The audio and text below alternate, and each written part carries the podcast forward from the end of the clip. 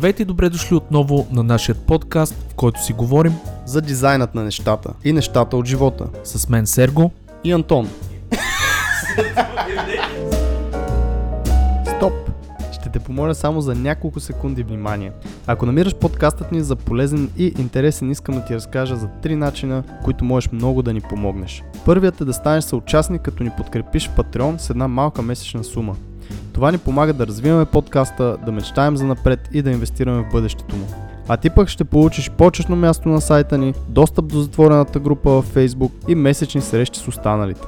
За повече информация как да станете наш съучастник, потърсете линка в описанието на епизода. Може да ни подкрепиш и като разкажеш на свои познати и приятели за подкаста. А също така лайкове, шерове и отзиви в подкаст платформите биха изпратили подкаста на едно ново ниво в играта. Окей, стига съм досаждал. Това е от мен. Благодаря много и приятно слушане.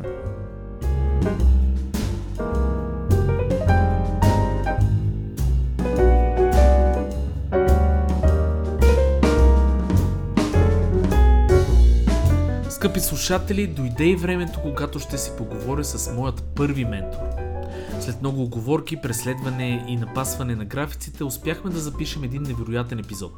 Епизод изпълнен с много съвети и стойност, както може само гостът ни да предаде.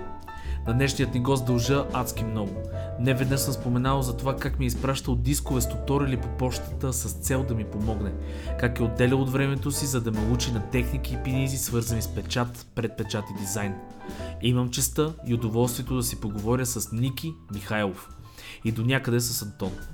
Ники е диджей и звукорежисьор по призвание, но дизайнът измества тази му страст и го прави един от най-добрите ни дизайнери на опаковки за продукти. Неговият бранд The Art Method е изпълнен с качествена работа, която е извършил през годините. Той е човекът зад графичен дизайн България, официалната група във Facebook и запален блогър за музика и диджейство с неговият блог DJ No One. Ники ще ни мотивира с много примери, много знания и дълбока философия относно графичния дизайн и неговите форми. Така че ако сте готови, отделете ни час и 30 минути и се отдайте на този епизод с Ники Михайлов, мен Серго, колегите Антони Никола. Вие сте с дизайнът на нещата.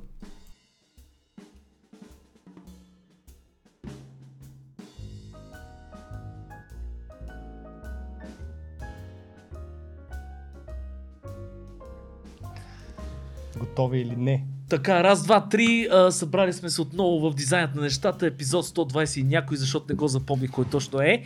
А, трима сме си в а, студиото, а, пред микрофоните и един човек зад камера, който вие го видяхте, Никола Ботев от миналия епизод, който е нашият най-невероятен камера гай. А, и, Уп, и защо- уп. уп, уп.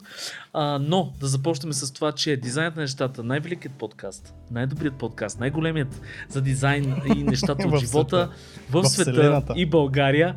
А, има нужда от, разбира се, подкрепа, която е а, вие, наши патреонци, с кликане някъде по бутони, тук не знам ляво дясно, но имаме а, тъй наречените патреонци, които са хора, които ни помагат и са част от една затворена много готина група, в която ние добавяме какво, Антоне? Стойност, хора, правиме си срещи, лафиме си, запознаваме се, съответно те се запознават, някои хора успяват да се намерят контакт и работа, за което ние сме много щастливи, защото това всъщност беше и причината да я стартираме. Както и подкаста всъщност. И сега сме поканили всъщност един човек, който аз невероятно уважавам. И това е човек, който всъщност на мен ми е помогнал адски много. Той не едва ли Той си те е направил човек всъщност. Той ме така направи знам. дизайнер. Той ме Ама- направи дизайнер и ми помагаше много Тоест още всеотдайно. не си човек. А, никога не съм бил човек. Въпросът е, че да, поканили сме Ники Михайлов, адски, но от се кефа Ники Евола. Благодаря ти, че дойде, братле. Благодаря ти, че ме са кефиш. И че, да. и, и, че ме покари. Казва се и че ме покари. Но аз винаги съм искал да... Кажи да, сега, как да. беше на, на вратата на миналото световно по футбол? Последния път, когато се очух а, някаква такава Референция. референция, някакъв таксиметров а, шофьор получа по апа, че Ники Михайлов вика такси и отива и вижда две женички, защото аз за жена си викам. И то не Къде е Ники Михайлов? Ми, Лозанов. Не е то Ники Михайлов. Да. Плюс Че- това, че ако го гугълнеш, Да. зависимо с как го гугълваш, излизам само аз, а не някакъв... Защото Който- ти си по-известен. Плюс това... Ти си, ти си първородният. А, аз Първородният ще я те Ники питам, а, има ли Имаш някакви... че сме излязли от едно място. Надявам се. Не, че е роден първо. А представяш колко некреативен щеше да бъде човека, който е дал имената. Ники Михайлов Ники едно, Михайлов Ники едно. Михайлов две. Ники Михайлов две. А, често ли те бъркат с Ники Михайлов? Има ли някакви такива смешни ситуации, които му разкажеш? Никога не съм бъркал с Ники Михайлов. А добре, има и друг Николай Михайлов, който е дизайнер и той. С него Там ме бъркат редовно. Значи, аз съм отишъл на гости на, посткат, на, на подкаст. Мгм. Разбрали сме се, явявам се в... И се окаже, че и и женичката други. казва, а! Ама ти не си той. Сериозно. Да. И все пак направихте ли А подкаст? направихме, да. Браво. И на следващия път беше той вече. Аз съм сигурен, че, че и, и двамата, защото нали, покрай тук дизайн обществото горе-долу се познаваме всички малко или много косвено. Съм сигурен, че и него с тебе са ви бъркали. Той, той може би има забавни истории. Ти също нали, имаше Явор Пунчев, дето punchev.com Е, най-големият ме и той точка е дизайнер. ко. Да. Значи, а, аз ще го разкажа това с две думи, само защото съм сигурен, че при те се случва също. Отиваме с един пич, изведнъж отиваме заедно на една и съща година, по едно и също време, пътуваме, ние не се познаваме, пътуваме за Англия. Аз почвам на едно место, той почва на друго. И се оказа, че този пич държи домейна punchev.co, а аз държа домейна той е, punchev.com. между другото, добър веб дизайнер и работеше в Marvel Lab. Сега още не знам дали е там. Може Да. все още да си UI дизайнер там. Но и той е в подобна сфера. Нали? И като гугълнеш се беше някакво мингълване такова на негови линкове, мои линкове, хората не знаят кое, кое. И аз викам, Яворе, аз поне се свързах с него, викам, Яворе, моля ти се, дай да направим нещо по въпроса, но нищо не направихме. Въпросът е, че сте разбирали. Той още е жив. Жив е, жив е. Не, Познавам хора. Невероятно. А, Ник, искам те върна от а, зората, което е много, много отдавна ние се възикахме, нали, че сме вече с тебе доста стари, но а, как изобщо се запали въртеле по, това ми е ре- редовният въпрос, а, как започна да се занимаваш изобщо някаква форма на изкуство, дизайн, откъде тръгва Сега, нещата? честно ти кажа, аз не съм, не съм много интересен. Даже съм битов. Ама някои неща ще ги разкажа, защото е хубаво да се кажат. И аз ще съм някъде в разказа. Ние да си ходим ли? Ела след 45 минути, Добре. носи, носи торта. Добре. От неделя. Така, от неделя. А, значи 2000-та година, това няколко пъти съм го разказвал, тръгва интернет навсякъде, имаме великата скорост от 4К, може да зареждаме интернет страница за цели 30 секунди, т.е. само за 30 секунди сме много щастливи. И тогава то, до каквото се докоснеш, в смисъл, това, което знаеш, това, което виждаш, казваш, това искам да го правя. Ако, примерно, сега бях 20 години по-назад и а, нали, по-млад, и видех сегашните технологии, ще да искам да правя друго. Не, не, че сега не искам да го правя, обаче просто не ставам с тези работи. Само за да спомена ходини, не, там нататък всичко е ясно. Там Мгм. е самоубийство. Но преди 20 години, там 20 и колко вече години, става две, около 2000 година, това, което се знаеше, беше визуални изкуства около Photoshop. И аз исках да правя неща с Photoshop и Corel, понеже аз съм от Варна. И там е меката на Corel, както се казва. Та, Обсъждал съм го много пъти защо е така. Но И накратко, две думи, да. накратко, всички рекламни агенции в България, освен в София, са купили за много кратко време корали. Може би са били ефтини, може би са били на отстъпка. От друга страна е софтуер, който в момента, в който разкараш един дизайнер, веднага може да, да някой не особено запознат, да бързо да свикне с интерфейса и да поеме работата. Тук говорим за рекламните агенции са low level неща доста често. Не са като рекламните агенции в Нью Йорк.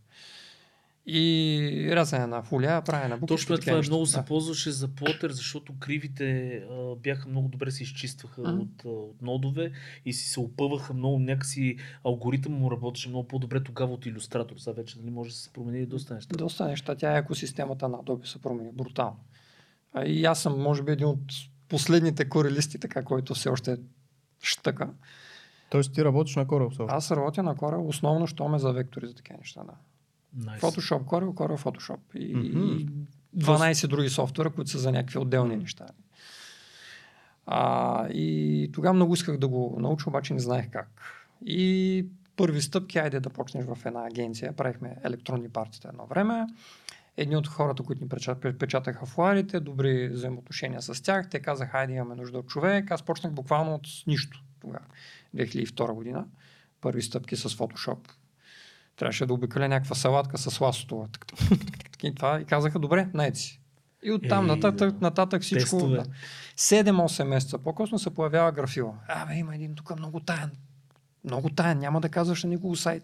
То е само за дизайнери. Това беше апокривното разпределение на, на новината.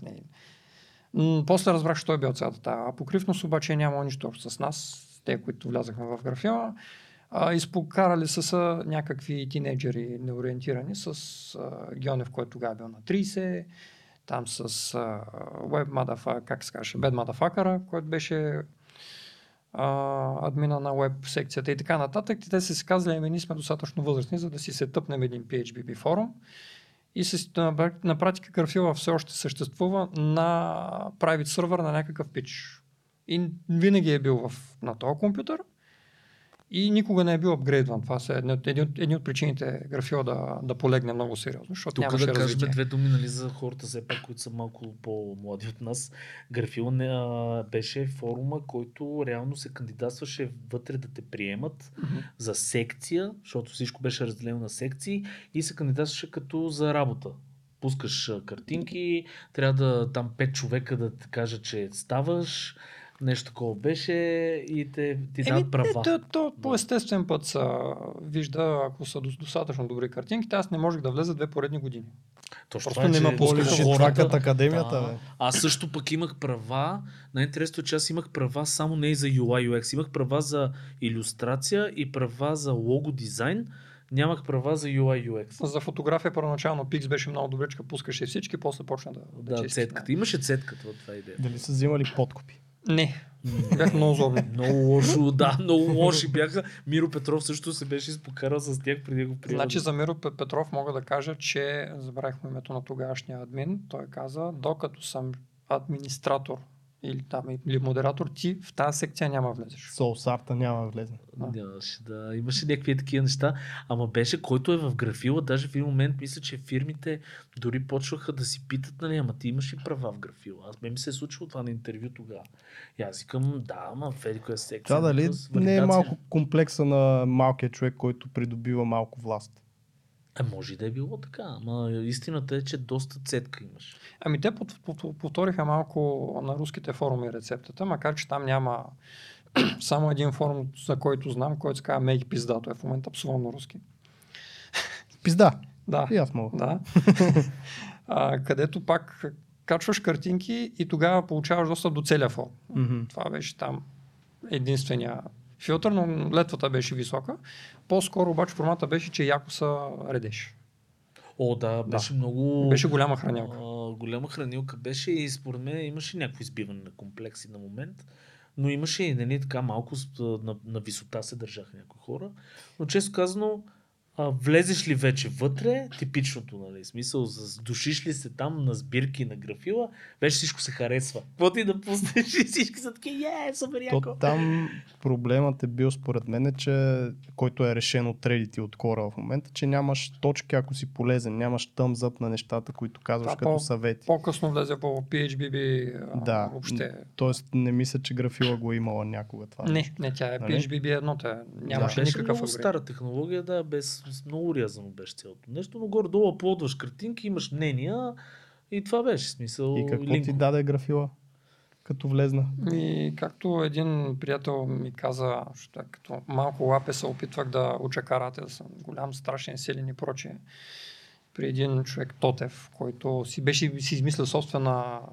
Методика. Да, а собствено бойно изкуство си беше измислил. Мгм. Кадо. Карате, айкидо, джудо, обединени. И после, години по-късно разбираме, че Кадо всъщност се подразване на дървчета в Япония. Но това са Подробности. Та, това бе, което беше казал моя приятел. Вика, единственото, което ме научи този Тотев е да си пазя газа. И в това отношение графила ти дава първо тренинг да, да спре да, да ги преживяваш толкова много нещата. Значи, аз имам случай среди един пост в петък, още не съм спокоен в понеделник. Мгм. Някой нещо коментирал. Това е когато си приемаш нещата лично. И това, и дизайнерите, ако аз въобще се водя редови дизайнер, защото съм си просто бачкатор, така или иначе, а, егото е много напомпано винаги във всеки един от нас. Ние в момента, в който създаваме нещо, считаме, че щом сме вкарали нещо от себе си, значи то има някаква добавена стойност и сега всеки друг, който почва да поръсва така едни неща, да ни харесват, е като лична нападка. И това трябва в един момент да се разбие, да има много рязка граница между това, което правиш и това, което си ти. Защото ти може да си най-готиният човек, обаче днес да, да изкензаш нещо. И ми, кои- като го изкензаш. Ако има човек, който да ти каже грешките, това няколко пъти съм го обяснявал за LK26, пак ли да го разкажа? разбира се. LK26 е една стара зелена елка. Майка ме работи на такова нещо. Аз никога не съм се научил да работя, защото каквото и да натисна, само виждам 0, 0, 0, 0 и след 11-та 0 не мога да направя нищо. Не знам как го правиш. Отключваше ли се, как се правеше. Но е елка, която се произвежда в България по времето на комунизма. Начина по който са правили, един голям мадърборд, нареден с много там, 14 или колко на брой платки, вече не помня. Слагат платките, запояват ги, асембълват цялото нещо и тестват елката. И начинът по който я тестват, правят 9 единици по 9 единици. Задават да сметне, което е резултата 1, 2, 3, 4, 5, 6, 6, 7, 8, 9 и обратно до 1, като една ела става. Ако числото е различно, значи има грешка в някои от схемите. И те тогава отварят една голям, огромна книга, като телефонен указател, и търсят числото, което е изплило елката. Какво означава? Трабъл шутват. Да, всяка една грешка е описана. А ако числото еди си какво, еди си какво трябва да се подмени. И когато получаваш фидбек, ти на практика получаваш сгрешено число, защото ти очакваш идеалната ела да се, да се върне при те, при те не се, не се връща това. Е, ти се обиждаш, а не трябва. Трябва да четеш кода, трябва да четеш между редовете. Ако ти казва, че нещо, че нещо е тъмно, значи то трябва да е светло. Просто обръщаш резултата от това, което някой дори да, да излъжа като хейт, всъщност може да ти яде. Тоест, вадиш всичко това, което ти мислиш за работата си от а, уравнението и просто слушаш и гледаш. Нали, не, не, първо си го връща? запиша в списъка, да ще го убия. И след една седмица го за- зачеркваш, защото ти минава. Да, Това е задължително. След като си няколко стрелички си хвърлил върху негова снимка. Ме, то това, в принцип, е много важна тема за така начинаещи дизайнери. Не, не веднъж сме засягали. И това реално как да получаваш критика, да искаш критика, защо е важно и как да не се обиждаш, а по-скоро да слушаш каквото се говори. Защото тя е много сложна, понеже има много нюанси. Има и много хора, които наистина дават неадекватна критика, има хейт много, дори нали, БДГ се опитаха да направят една фейсбук група за критика. От време на време има някои добри неща, от време на време става като DFBG групата там. Просто някакви хора се забавляват на гърба на други хора, което не е много окей и съм съгласен с това, с егото наистина е голям филм. А, аз за щастие в началото го нямах толкова, колкото малко като вече понабрах скорост. Тогава почна да се появява. И трябваше да го туширам малко, защото не е много здравословно. Да. Аз си мисля, между другото, че истински професионализъм точно тогава идва, когато емоцията вече я изкараш от, от уравнението. Защото реално погледнато, ако има някаква емоция, която, нали, смисъл, примерно не, не съм си скепил на някакви коментари и така нататък, вече според мен покваряваш самия дизайн, нали? Вече почваш да вкарваш нещо, което не му трябва на това. И, и когато изкараш емоцията от цялото нещо, тогава можеш да кажеш, аз съм истински професионалист. И това става само с опит. Защото и при мен се е случило също, нали? Преди, примерно, паля се, ама идва директора, казва, бе, това не ми харесва. И аз почвам е такъв, как така не ти харесва, кой си ти не говориш, така. Люс, люс, истина-. Люс, люс. Ще убия, знам какво. Обаче истината е, примерно, че това са просто едни мнения. след като го извади от багажника на колата, Примерно, този крайник ли беше негов или другия. А, но но а, истината е, че в момента, в който се махне това цялото нещо, почва едно аналитично само мислене. А, окей, той ми каза, че не му харесва. Сега защо не му харесва? Примерно, прав ли е, не е ли прав? Тук дай да, Тоест, почва се обогатява това цялото нещо. Но това е с опит. тук е един нестандартен съвет за всички, които ползват Фейсбук, т.е. всички, които ни слушат. А, напоследък се хващам много, че като започна да пиша някакъв пост, се спирам, трия и не пускам нищо. Това ми се случва нон-стоп. Защото се хващам, че няма никакъв смисъл. Последно беше, ако видяхте в БДГ, мисля, че беше в групата, за тия млеката там. Имаше един пост. Който е доста стар. Пост, не 70 знам защо сега излезе. 70 плюс коментара. Може да, някой го е подхванал. 70 плюс коментара. Някакви хора коментират отдолу по примерно 10 а, репоста на човек, се обясняват.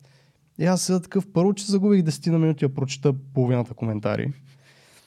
И такъв тръгвам да отговарям и се хващам за какво. Някой ще ми отговори, аз ще трябва да му отговоря, после ще се стигне до някакъв А ти Нали, вече мислиш с 6-7 хода напред. Ами, не, хващам се просто, че няма смисъл. И директно просто изтривам там едно от двете изречения, които съм написал и си продължавам. Добре, и това... аз, друг, аз друго ще ви питам и Да. двамата. Смисъл така не ставаме ли безволеви? Защото едно време все пак и хубаво е да кажеш и нали, мнението от среща. Не е Ако мястото, всеки брат. почне да... Или може би това не е правилно. Не е място. Не е място, не е време. Значи ти най-добре го знаеш, че вие правите упорна работа. Не може ти да правиш, примерно, най-добрите иконки, най-лъскавите и прочее, а на другите да са малко по-флат. И някакси цялото нещо не работи в един момент. И на теб ти се налага да, да видиш какви са целите на проекта, не какви са твоите цели. Ти не трябва да блеснеш. Ти ще блеснеш и в други проекти, по този начин, по който сега си го направил. Но стилистиката, която ви гоните и арт-директора, това, което ти е казал, е точно това е гледал. Той не, не ти е бил зад очите два, два часа, ти Именно. си, си го изострил изцяло. Ти ще си го оставиш за, за друг проект, този подход. Аз, примерно, имам един такъв а, код, а, клиенти или а, шефове или как, какво, каквото се случи, тръгнат да си дават промените. От един момент нататък просто се евасвам проекта и казвам това ще ми е в портфолиото. И нататък каквото искат. Няма проблем. Ако искат да го усират тотално, стига да се свърши работата, която искат да го усират. И доста често се случва, минава, заминава в пазара, пазара вече не го помни. Обаче, пълно моето проект, че аз си го слагам и казвам, това беше. Да, да. Това, го, това го ползваме и ние, между другото. Защото реално погледнато, все пак ние а, нали, а, следваме някаква цел, която не е нашата цел. Ние просто сме хората, които помагат на този клиент да си постигне неговото нещо. И, и съм забелязал наистина, че а, в момента, в който нямаш такова собственическо чувство към дизайна си, нещата стават много по-лесни и приятни. Тоест нямаш това, нали, искам да, да е моето, неговото мнение не го харесвам, моето е по-добро и така. А когато се кажем, окей, нали, смисъл, това е моят дизайн, а, той, примерно, аз ще си следвам него, нали, защото той клиента ще направи тия неща, някакси по-лесно става и комуникация, някакси по-добре се работи. Този ред на мисли, как се справят с това да не правите дизайн за другите си колеги дизайнери, а за реално таргет аудиторията, за която трябва да бъде дизайн. Тоест аз също съм се хващал на много пъти, че когато правя нещо, е, един глас отзад си такъв, нали, как ще бъде възприето това от примерно, колеги дизайнери. Дали от моята фирма. Го в Behance? Да, или в Behance, да. или дори като го показва на някакви шоукейси на клиенти, ако работя с няколко дизайнера по един проект, примерно, как биха го възприели те, т.е. седи едно такова, което звучи доста нездравословно. При мен това проблем го няма, защото аз съм производство. Тоест аз произвеждам неща, които после отиват в машини, които ги мачкат, или ги печатат, или ги штанцоват, или не знам се какво. Тук е момента да кажеш с какво се занимаваш. аз също ще кажа. Съкам фотошоп и корел. Иначе просто така ме завъртяха събитията, че от 2010 съм в София и се закачих за една компания високо алкохолни напитки и вина. И в един момент се озовах в този бизнес. А, етикети, опаковки, опаковки, етикети. Ние продължаваме да правим другите неща. А, рекламни страници, билборчета, фларчета, но повечето неща, които отиват на печат, са вид работа, с която се занимавам. Тези красиви кутии с а, примерно, как се води това, ембуснати неща, вътре златни да, орнаменти, да. работи. Които обикновено не стият до пазара такива неща. Те, нещо, което е много специфично. Първо, едно от успокоителните точки пред производството е крайният клиент не знае ти какво ти е било в главата, така че дори да го изгърмиш, няма да е. Той ще го приеме каквото е на, на, на рафта. И второто, когато имаш производство, не тръгваш от това как ще изглежда, нито от това как ще работи, от това колко ще струва. Mm-hmm. А това колко ще струва, зависи от това какво има вътре. Един винар, тук известен български, техните си винарски среди, казал, че а, аз съм кефа на този лав, че бутилката вино а, трябва да изглежда не, по-скоро дори не за етикета, че е, вътре виното трябва да изглежда така, сякаш е 150% от това, което изглежда. Интересно. Тоест продукта в един момент, защото ти ще опиеш примерно вино, ще си до там, независимо дали ти е харесал етикета или не. Има и варианти, нали, както наскоро четох някакъв фейсбук коментар, че май пак за котките беше, че опаковката действа веднъж и толкова първия път. Да, най-вероятно ти я запомниш да. после, като отидеш, ако ти е харесало да. виното, да. ти го асоциираш нали, с това, че примерно еди кое си вино е супер яко и, и се сещаш за опаковката, свързваш го, като отиш на рафта. Да кажа. То е така, но особено при, при млека или някакви такива стоки, които не са толкова табиатлийски. Обаче вина, ръки, особено... Всичко е табиатлийско. Там е проблема. Значи, м- всяко нещо има претенция. Киселите млека имат една претенция, сирената друга претенция, вината трета, вафлите четвърта. И абсолютно всеки вид опаковачен дизайн има собствена лексика. Значи, ако аз съм правил, прено вчера, за пример някакъв, не че съм го правил вчера, вчера съм правил друго, но прено съм направил етикет за водка. Не мога днеска да седна и да направя успешен етикет за вафа. Абсурд. Аз трябва да уча всичко наново. Кое Тоест, как работи? Трябва да се запознаеш. Лексиката е напълно различна. Имаш предвид кое как работи от към самия печат или визуалния език, Визуално, който се визуалния език, в вафлите? защото първо вафлите са на друго място. Мгм. А, конкуренцията около тях създава различно мигане на, на продуктите. Трябва, това е интересно. Да, трябва да знаеш как седи. само за продукта, мислиш за средата. Къде си? средата. Мислиш за потребителя, защото когато стигнем до, на ниво магазин, те рафтове не случайно са нисък, среден, висок. Те ценово са наредени така. Се знае, че нещата в краката са ти най-низките. Дизайнът им не трябва да казва, аз съм 25 лево, 25 лево вино, аз съм 5 лево вино. Те неща трябва да се съобразят и другите около тебе също трябва до някаква степен ти да си по-добър от тях, но да си в същата стилистика.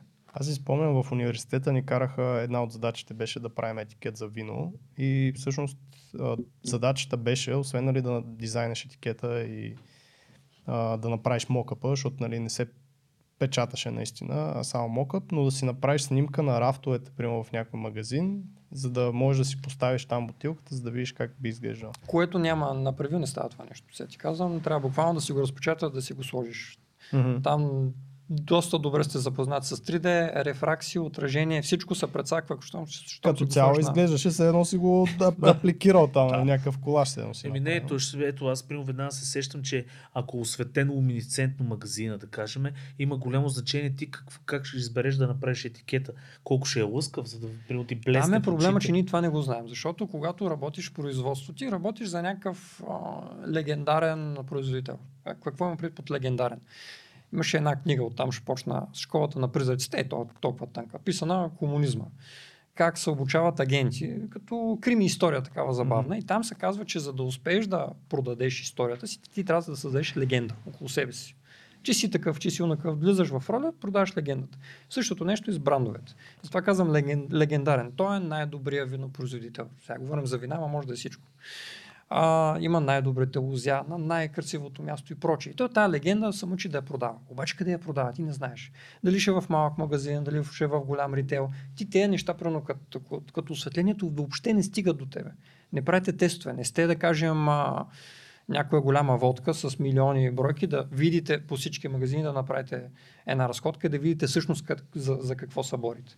Докато, примерно, а, германските магазини съм виждал, че те си обучават а, персонала, макар че не зависи от тях, но да са наясно, какви а, светлинни сценарии има, за да се осветят рафтовете. Вау. Значи, Deutsche Welle или нещо от това, някакви предавания, показват тестов магазин и с а, много добро препрограмирано осветление сменят няколко възможни сценария, за да покажат примерно, как изглеждат по-зрели плодовете. За да могат да предразположат купувача да вижда ясно продуктите и да бъде ориентиран по-добре към тях, по начин по който те искат. Тоест, тези неща ние не ги знаем, като ги правим. Добре, правим как, как се справяш тогава с като дизайнваш нещо, так, така да е направено, че да попада на всичките тия сценарии. Тоест, все пак да си сигурен, че нали, като го поставят от едно место в друго место, няма да е тотален... Ами това ще ти е отговор на предния въпрос. Не, не, те ли, не ти ли убива креатива, ако някой почне да ти реже идеите? Всъщност, когато имаш, и, а, когато имаш а, твърде много забрани, те хора ти спестяват време. Той е малко като с критиката. Само, че те този път не те хейтят, ами директно ти казват в прав текст, не може да е такова, такова и такова. Примерно, правиш, да кажем, продукт сирене. Твое, твоето сирене е по-скъпо от еди си кои марки. Ти почваш да гледаш другите марки как изглеждат, как да се диференцираш от тях. Обаче сиренето ще бъде в а, кутия, пластмасова. Защото повечето сирена са в полипропилен, с, в газ там са вакуумирани. Мгм. Тоест, те са на конкретно място, стоят, по, по, по, по определен начин. Това са ограничения, обаче тебе всъщност те ориентират. Първо, ти за котията знаеш, че тази котия може да седне права, може обаче да обърнеш и да, да виждаш капака и отгоре, в зависимост как я слагаш в, магазина.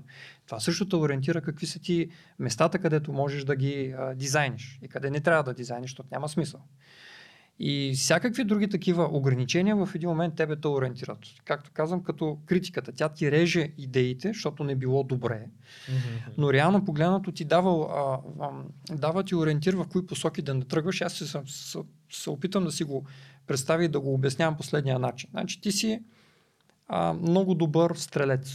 с лък. Твоя дизайн е стрелата. Колкото по-добре си оформиш стрелата, толкова по-добре ще лети по-надалеч, по-точно. Няма да се отклонява. Обаче ти си с вързани очи. И са те пуснали на едно празно място и даже не знаеш къде е мишената.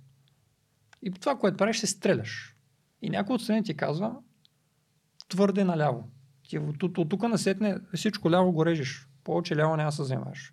Твърде надясно. И малко по малко се намираш посоката и почваш да ги оцелваш нещата.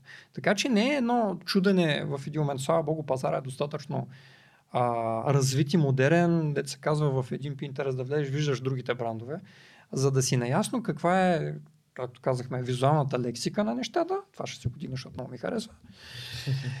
И а, какво се прави, какво не се прави. Защото ако тръгнем с а, дизайн на сирене да правим тези подредби за, за вафли, в тази вафла няма да се продаде. Хората няма да я разпознаят като продукта, който ще им каже това нещо е за, за този тип консумация, който аз търся. Точно защото това е като се появиха ти опаковки, сеща ли си имаше един тренд да се правят супер изчистени само с текст, примерно сладка, някакви такива неща. И наистина не се възприемат по този начин. Ти си свикнал да гледаш ягодките там, всичките неща, червеничко, едно друго и се появиха. Едни на хармоника е такъв пример, между другото. Тертер също бяха така. Да. И това трябваше да се наложи на маркета, за да могат хората да свикнат вече с този продукт, че той е био сладко от череши, примерно. Аз бих казал, че той има и outliers. Мисля, има предполагам марки, които наистина не влизат в този визуален език на това, което правят, обаче благодарение, не знам, или на маркетинг или нещо друго, успяват да се наложат. Малко въпрос е на късмет, късмет защото всички и повтарят това, успешни а, рецепти от други места. Mm-hmm. И имам една позната, която нон-стоп продава за, за Турция и за Азия. И среща други пазари и, и, и тя казва, един човек ми каза и тя ми каза на мен съответно. И аз ви предавам и на вас легендата за ушите. Каза, ако имаш една бутилка и тя има заешки, за, заешки уши, оставяш ушите. Ушите ще ти продадат бутилката. Хората ще видят ушите. И ако където можеш, слагаш, слагаш заешки уши, за да се, за да се от, отличиш. Това е жестоко, да. Забазикаш, ма това наистина може би работи. Тоест... И, и в един момент ти виждаш, че някъде, защото ние в България, примерно, имаме някакво историческо наследство. Там мутри, дискотеки, чалга, а, бедност. Нали, Тотално неща, друго историческо наследство, мислех, че ще почне да не, но да. Не, какво ни, наме, какво ни завари, завари нас комунизма? Ние бяхме сива държава, без реклама. В един момент от най-близкото място от Турция стана много цветно и пълно с ефтини стоки. Mm-hmm. А Китай се включи много по-късно. И беше някакъв тотален визуален баркоч, но за нас всичко беше много интересно. И в целият този бъркоч а, дойде и купонната система, дойдоха няколко сериозни кризи, почти народни възстания и проче. И това нас като консуматор ни кара да не скачаме много с големите идеи, защото тук в България не може да се правят такива неща. Чували сте го. Обаче идва някой отвън, от Белгия, от Швейцария, казва, пичове, вие знаете ли какво става? Еди си, какво? Еди, си, еди си там. Вие знаете ли как го правят това нещо? И ние не вярваме. Първоначално не вярваме. Но когато ни се покаже успешния модел, почнем да го въведем, той по, по някое време закача. И в това отношение, да, ни, всички ни вземаме готови неща, които виждаме, че някъде са сработили, се опитаме да ги приложим тук. Това не е просто да копираш, това е да, да видиш другия откъде е минал по пътечката, за да ти е по-лесно. И ти ще минеш по тази да, пътечка. добрите практики, да. те винаги се използват във всяко едно отношение. И това е хубаво да се следват добрите практики. Не е казано, че трябва да е едно към едно, но да си извлечеш някакви полуки и ползи. Аз това в софтуни го давам като една от стъпките, то визуален ресърч, който се прави, защото това наистина ти, това те вкара в някакви релси. Тоест това, което ти казваш, нали, слагат и някакви рамки на твоето изделие, защото дизайнът за това е дизайн, нали, не е изкуство, не можеш да си намажеш картината с някакви телесни течности и да кажеш, това е... Аз мога и съм го правил. Но... Аз няма да отварям тема. на каква изложба съм ходил. Uh, дай да, да ни играем да, въображението да. по-добре. Но само ще кажа, че беше във Варна, така че внимайте. Добре. Uh, на наши земи. Uh, с български течности. Както и да е. така да е. И всъщност това нещо, дизайнът, заради това е дизайн, защото има ограничения. Тоест ти трябва да си креативен в някакви рамки, което също е да си креативен. Иначе, ако нямаш рамки, всеки нали, от улицата, като го хванеш да метне с нещо в примерно стената, да направи някаква там форма, е ти Ние, изкуство. понеже даваме нали, такива примери, така с истории, аз пък бях чел едно проучване на някакъв немски професор, който казва следното нещо, нали, с две думи. Ако дадеш на е- един студент задача, която няма никакви рамки, представете си го, вика като да хванеш едно много подскачащо топче и да го хвърлиш в една празна стая, и то почва се удря навсякъде и не знаеш на къде ще отиде. Ако му дадеш обаче а, някакви ограничения, това топче започва нали, да прави ето така, т.е. Да, да, да, по-къси пътища, mm-hmm. Мгм. да намира повече по-добрите правилни решения и прочие. Тоест, много е важно да работиш с рамки, защото насочваш точно това, което си говорихме, човека към а, нали, резултата, може би, който трябва да се постигне.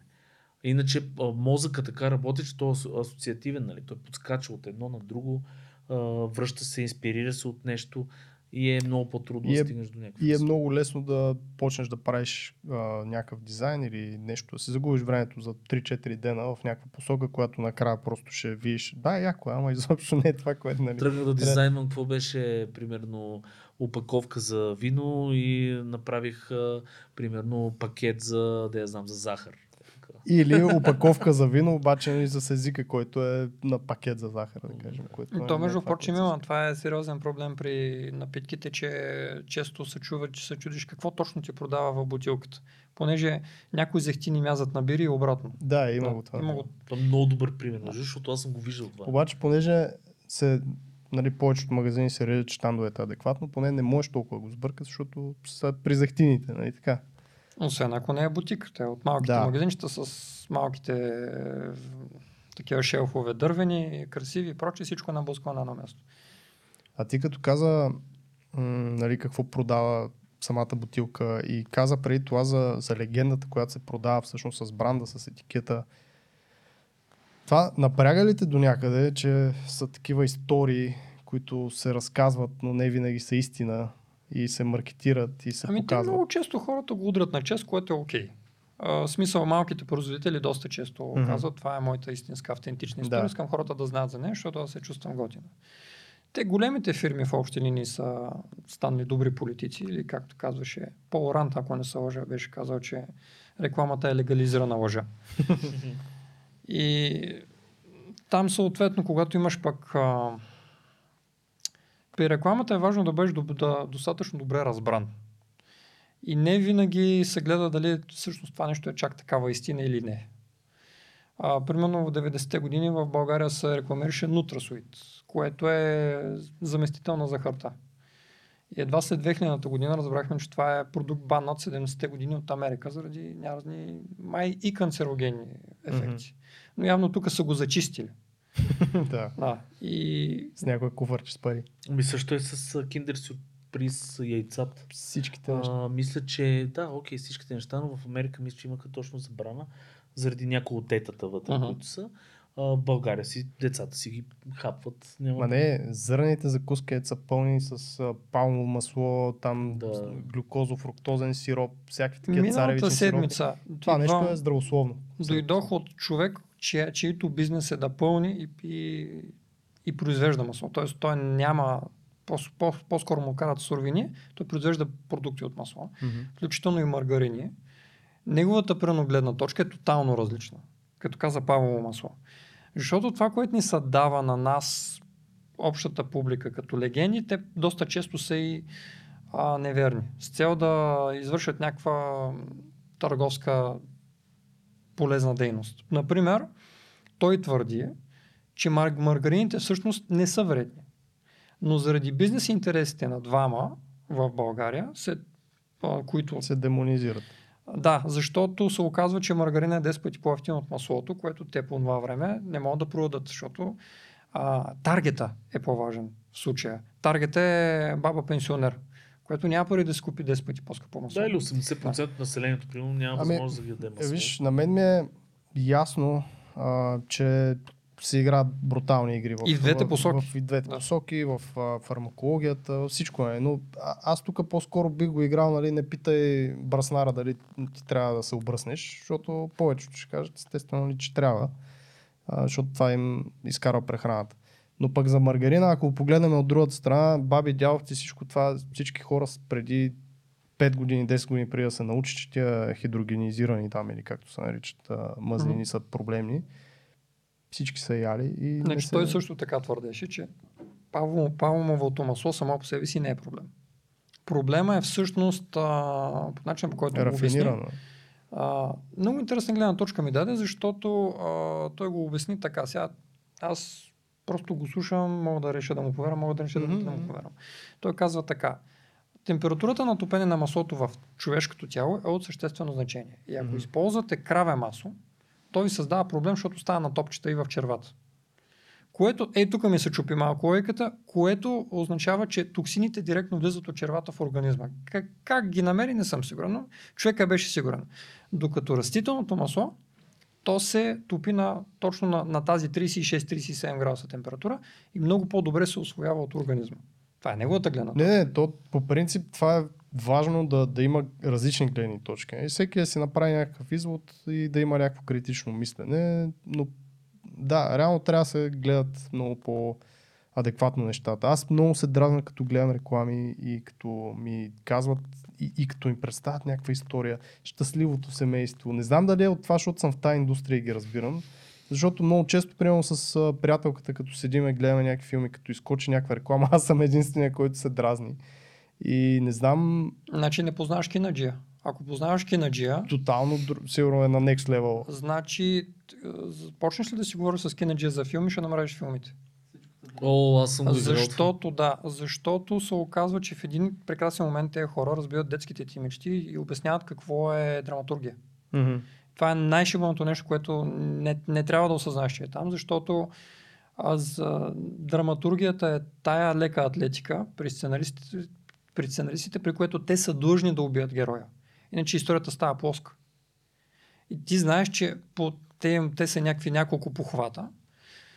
Те трябва да ги приложат. Длъжни са, иначе не могат да продадат историята. То това има The Hero's Journey, една книга, която е, нали, показва точно това. Антагон, да. Някой, и, и да, почти да. всичките филми, всякакви истории, Да, да. книги, всичко това следва един и същи модел. Значи в Нали? един момент, като го осъзнаеш, филмите стават Да. много безинтересни, защото знаеш, че те, те са на, на, на тази рецепта криза, разрешение и веднага след това нова криза. И вече И просто ги очакваш. именно това ще я кажа. Ти предвиждаш какво ще се случи веднага. Защото те, аз като цяло не са ми много интересни филмите. Вече аз ги гледам колкото да си изключа мозъка и смисъл, рядко вече срещам филм, който да ме грабне. Топ Гън е един такъв филм, може би заради носталгията сега, новия, който А, излезе. не, не, много е добър този Топ Гън. Да. Помниш? Не съм стигнал, спряхме го до, до едно време, жена ми каза, не, не. Не, не, не, не, не, да. не. А, Така. но то там има носталгичен елемент. 40 Мгм. години са минали от този филм, 85 е. Да. Да. И беше Не- култов за времето си, а то новия успяха да го направят хем ретро. Да, а, имаш такъв леко момента, ретро вайб. хем в същото време си беше доста модерен, с всичките модерни нали, неща. Те, ако са го снимали с тези ана- анаморфните лензове, които се използват, някои го правят нарочно. Има даже в YouTube много красиво обяснено час и кусоро видео за анаморф лензес, как се ползват, защо се ползват и нарочно ги ползват. Мгм. Включително и на Star Wars повечето неща се снимат с анаморфни лещи. Заради визуални ефекти, заради ефекта по Е, старото. такива неща, като знаеш, малко ти разбиват романтиката си. Еми, Като гледаш филмите, т.е. като Това знаеш е как и защо е Пен направено. Телър, нали ги знаете тези двамата? И за тях няма фокус, за тях това е работа. И, и те казват самите, когато гледаме някакво магическо шоу и седим на редовете и, и аз И казвам на другия, я видя ли това? И човека до мене, който гледа шоуто, който не е, до, не е с нас, той ни поглежда и не разбира за какво си говорим. А ние сме видели нещо, което се случва по средата на акта, което е същинския фокус. Така че зависи как го погледнеш. Примерно аз много се кефя на партикали, защото просто ми харесва романтичната идея някой ден да се занимавам с това нещо. Нали, не мисля. сега какво е партика. Партикали е система, която предимно визуална система, която е част от специалните визуални ефекти, която се занимава с множество малки, но масивни, а, как се каже, а, да, са основно са частици, но се има предвид а, събития, които се случват. Дали ще е буря, огън, а, мъгла или нещо от този род. Нещо, Това което случва. симулации Да. на всякакви ефекти, свързани с, С цел да частици. се разкаже по-добре Да. историята, да се предаде дълбочина. И има специални в киното, та там е. Отворен ми този лабиринт, става лошо. Излязахме от дизайна генерално, ще влезем в киното. Но има специални а, фирми, които се занимават само с конкретен вид ефекти, за да разкажат визуално историята. И това, между прочим, филмите в това отношение са, те са като петобой. Значи, филмите и игрите. На тях не виждам нищо, което да, да съчета толкова много видове дизайн в едно. Саунд дизайн, lights дизайн, концепт арт, дори нормалният видео едитинг, как ще кътнеш движението на камерата, позицията на камерата. Тоест, Animation, всичко. Всичко. Да. И то трябва да се случи едновременно. И аз в, в това отношение пък страшно много уважавам хората, които правят филми, защото то е... А игри не. Аз не играя игри, между прочим. Yes. Да. Веднага да излезеш от подкаста. Да, не, не, този път сме двама на един. Просто ня, аз нямам време. Аз а, е. играя. Значи... сме сериозни хора, нека Сега ще очуда супер много хора, но и аз не играя вече игри, така че ви разбирам. Опитваш се да се изкараш възрастен, добре. Не ти се получава. Не, не, просто в един момент вече почнах да ги гледам като е това професионално изкривяване, за което си говорим.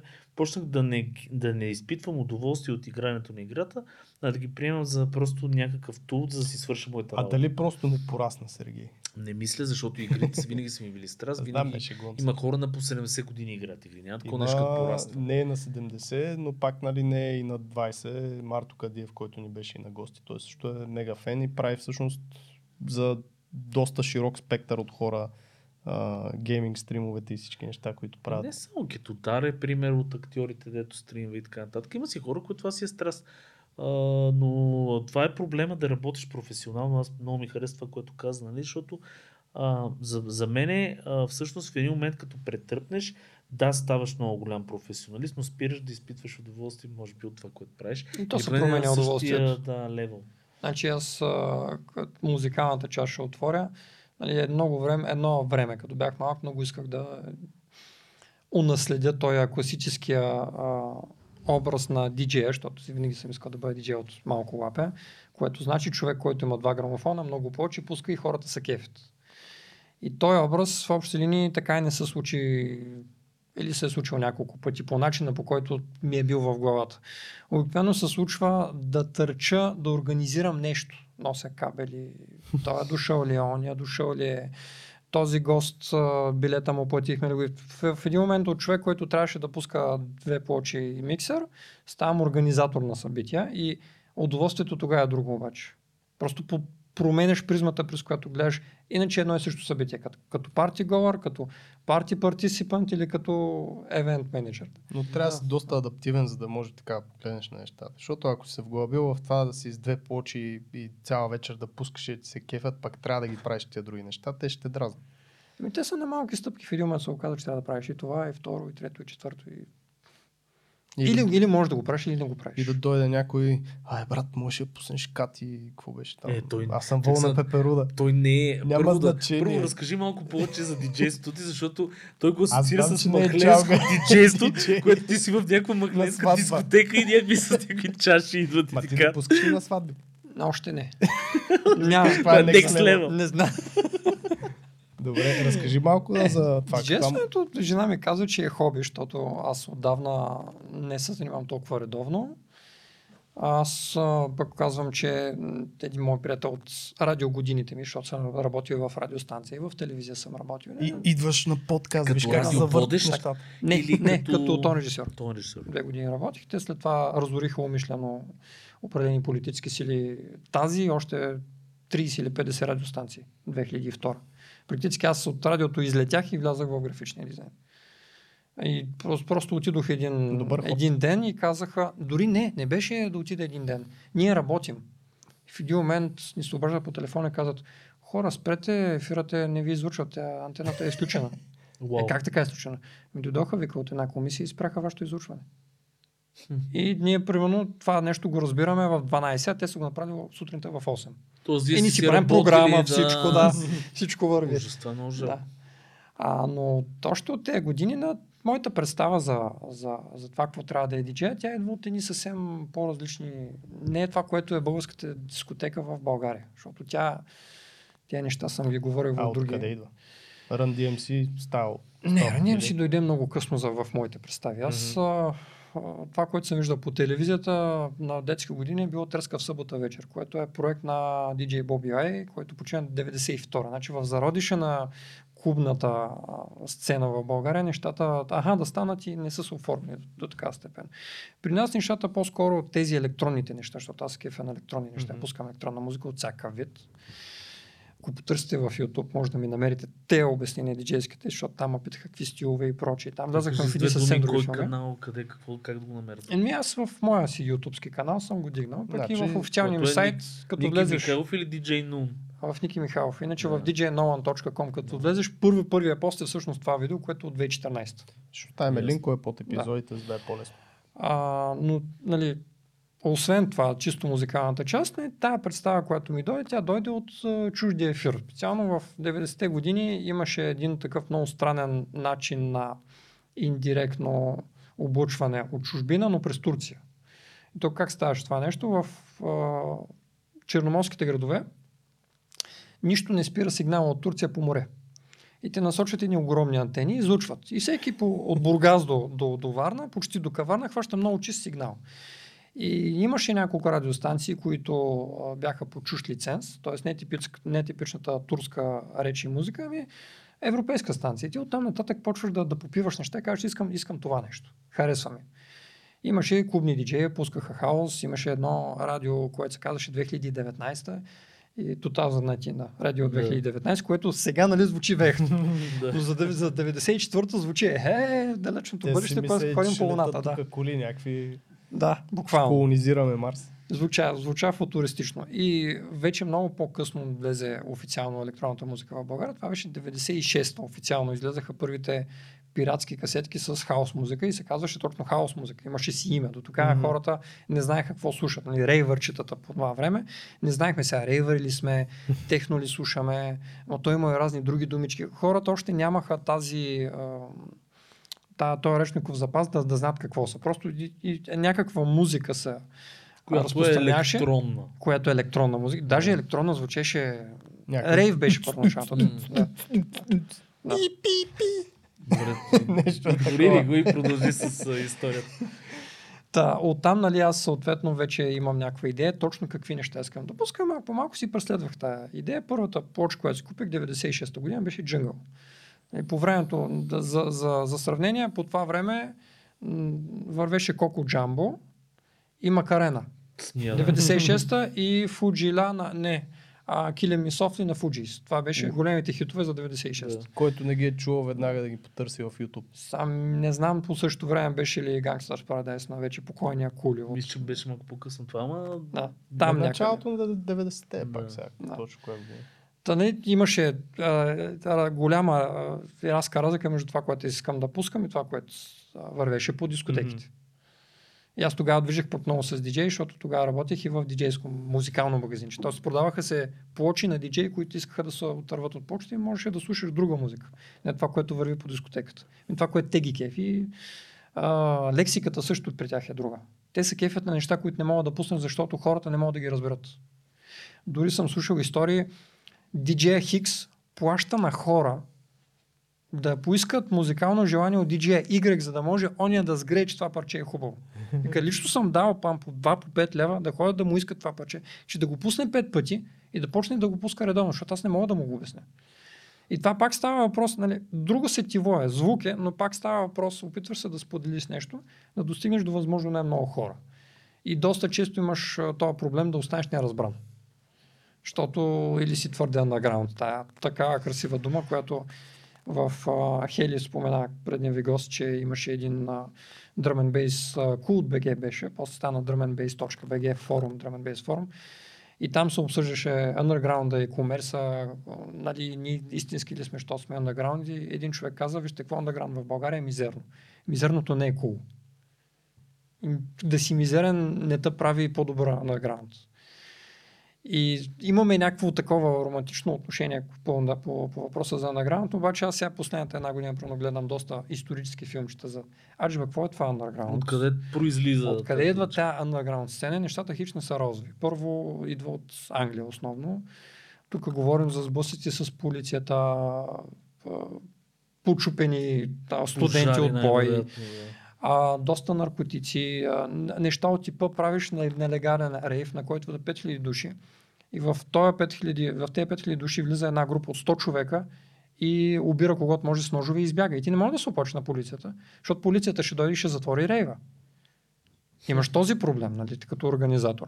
Те неща, а, примерно, говорейки за музика, няколко музикални стила просто умират заради престрелките, защото музиката е агресивна и идват хора, които не са за, за тази работа.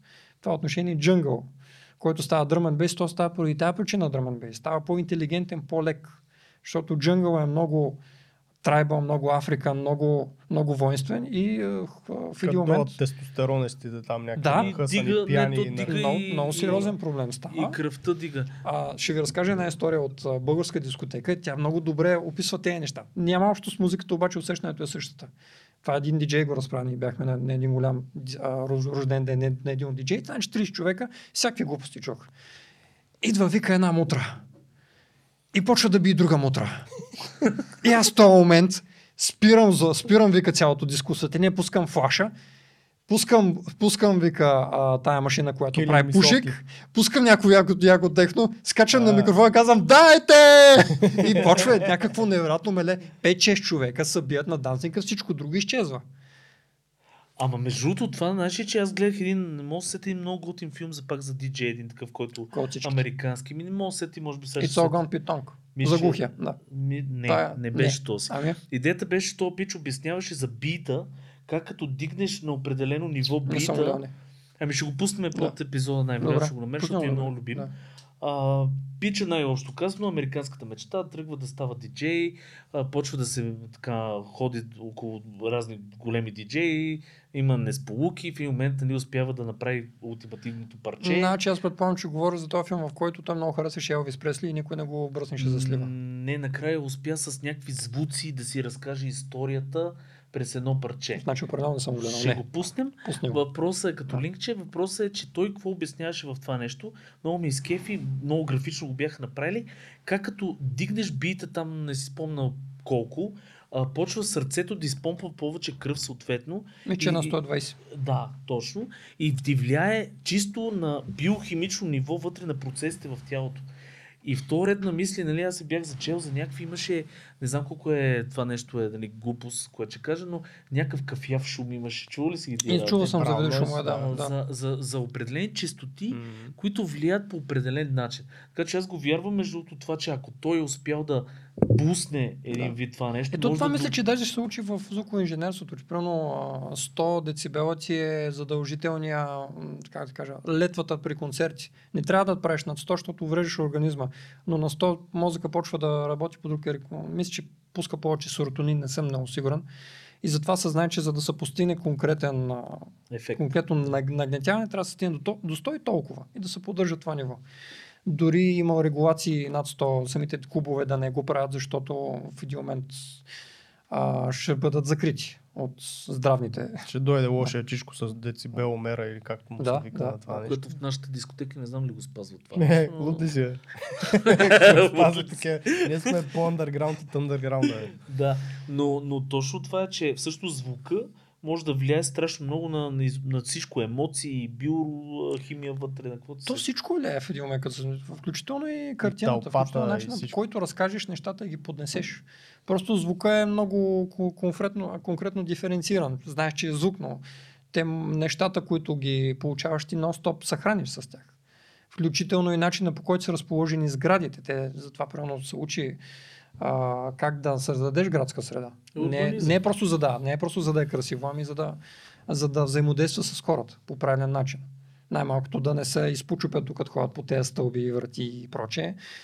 А, или за да не се объркат в... Това ми напомня за първата ми квартира в София, в която Сергей беше а, така съжител преди О, аз да. да. отида там. The Dark Ages.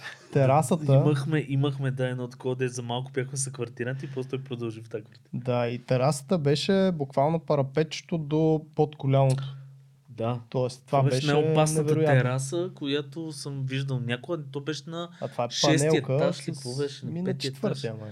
някакво такова. Ама панелка голяма в Бъкстоун с супер много апартаменти и всичките Да. тераси бяха а, парапет, тя тераса може да излезеш, нали? Според мен е направено с цел, нали, просто да помогнат на хората да скачат. Да, терасата. ако, И за вече като дойде ако ти дойде повече. на, на нагорно, да не се мъчиш да катериш, да слагаш един крак отгоре, а директно. Да, да, Крачка и си долу. Имаше го този момент. Това кой е квартал? Бъкстон. Бъкстон. Това не е квартал за скачащи, защо така? А именно, да, аз също ще кажа. Ми не знам, то, то беше много не, неадекватно построен между другото. Аз мисля, че всеки квартал е квартал за скачащи. С правилните хора. Ще отидем към тема, която мен не. Аз затова ще го, ще го обърна това нещо. А Не, не, ти като визуален човек и като диджей не, оти, не, не шифна ли към виджейството, което аз много ме кеви, защото звучи като VJJ. Което е Като, като BJJ Но- ми звучи на мен. но ама да. както и да е. към визуалното диджейство, т.е. да правиш миксове между... И всъщност VJ-а, DJ ли е? А това са два въпроса. Сега. Да- защо аз не и защо не? По Да, принцип да. не. Първо, то човек няма време да прави всичко. Аз, е. а, нали, аз имам също идея да правя нещо като вас, обаче повече в а, монолозен стил. И е, затова след малко ще се хваля. Въпрос е... А, имам познати видеи, още от времето, когато във Варна имаше един култов клуб, който се казваше Комикс клуб. Той отвори 98 година, 99-та заработи на пълни обороти. И там едни млади момченца са навиха и те да... Първо от Arkeas стартираха, което е един софтуер, който излезе първо с един диск на Жан Мишел Жар Okay. имаше софтуер към аудиодиска и там хората веднага разбраха за него, защото имаше демо, можеше да изпреш неща и много хора се заребиха. Отделно хората ги кефи да правят визия, свързана с, с а, звук. А, най-доброто нещо, което съм виждал, между прочим, да отваря скоба, по вече не съществуващата а, фо- или поне на формат телевизия Viva. Те бяха Viva 1, Viva 2, Viva Plus, не знам с какво. А Viva 2 мисля, че беше альтернативната Viva, както MTV 2 беше альтернативното MTV едно време, когато все още се пускаше музика по тези неща, не Не реалити. Да. Да. И да, едно време и TLC е било The Warning Channel, ама нали? беше 16 and pregnant. Някакви такива глупости. Та по Viva 2 имаше едно предаване, което аз се опитвам всячески да намеря, казваше се Форзал. Не знам какво значи, нещо от немски. Форс Хаус се изписва. И там, примерно, някакъв много, да кажем, типа на DJ Shadow, който е култова личност в тези Мгм. среди. И някакъв ня- много кадърен VJ пускат, като DJ не се вижда. Виждаш само това, което... Визуалната част. Визуално. Беше страхотно, беше пократително. Гледа- Гледаш следващия албум на, на Future Sound Avon все едно. А това са едни от групите, специално Future Sound, които много а, са натискали винаги да са доста добре визуални. Те отношения, плюс това аз супер късно се захванах с а, 3D, да кажем. Аз го захванах малко като а, екстеншън на ръката ми, т.е. правих някакви графични неща, исках да мога да ги правя по-добре. И на първата графила среща, която се е случила 2004-та, 2005-та, вече не помня, не съм бил, бях на втората. Това съм го разказал някъде другаде, но пак ще се повторя, защото съм стар човек. А, среща, срещу мен е дроне. Не знам дали помниш кой е дроне от графила. Помня. А. И всеки в един момент задава се естествения въпрос, ти с какво се занимаваш? Аз тежък. Графичен дизайн, предпечат. А, 2D. И разговор приключи. Този човек повече не сме си говорили. Да, рязко падаше, тогава беше модерно 3D-то, рязко падаше интереса, когато Ама, кажеш, че правиш нещо, Като- което не е замислиш как изглежда Примерно Photoshop тогава, Photoshop 7, 6 или каквото е било. Е, 2005 и как изглежда Maya човек или 3ds Ма Max. тогава, е, Трябва да си с 3 Max висшата. 3.0 беше тогава и, какво? той беше от плачевен софтуер. Супер зле. Просто имаше някой тук в България, имаше 3DBG, форум, някакви Мгм. неща почнаха да... Защото нали, да аз към- сега, ако ги... Вижте, аз го гледам от моите камбанария. Аз правя дизайни в Figma. Имаш 6 бутона, 3 там импута и някакви леери. И като влезеш в някакъв 3D софтуер, там се чувстваш тъп.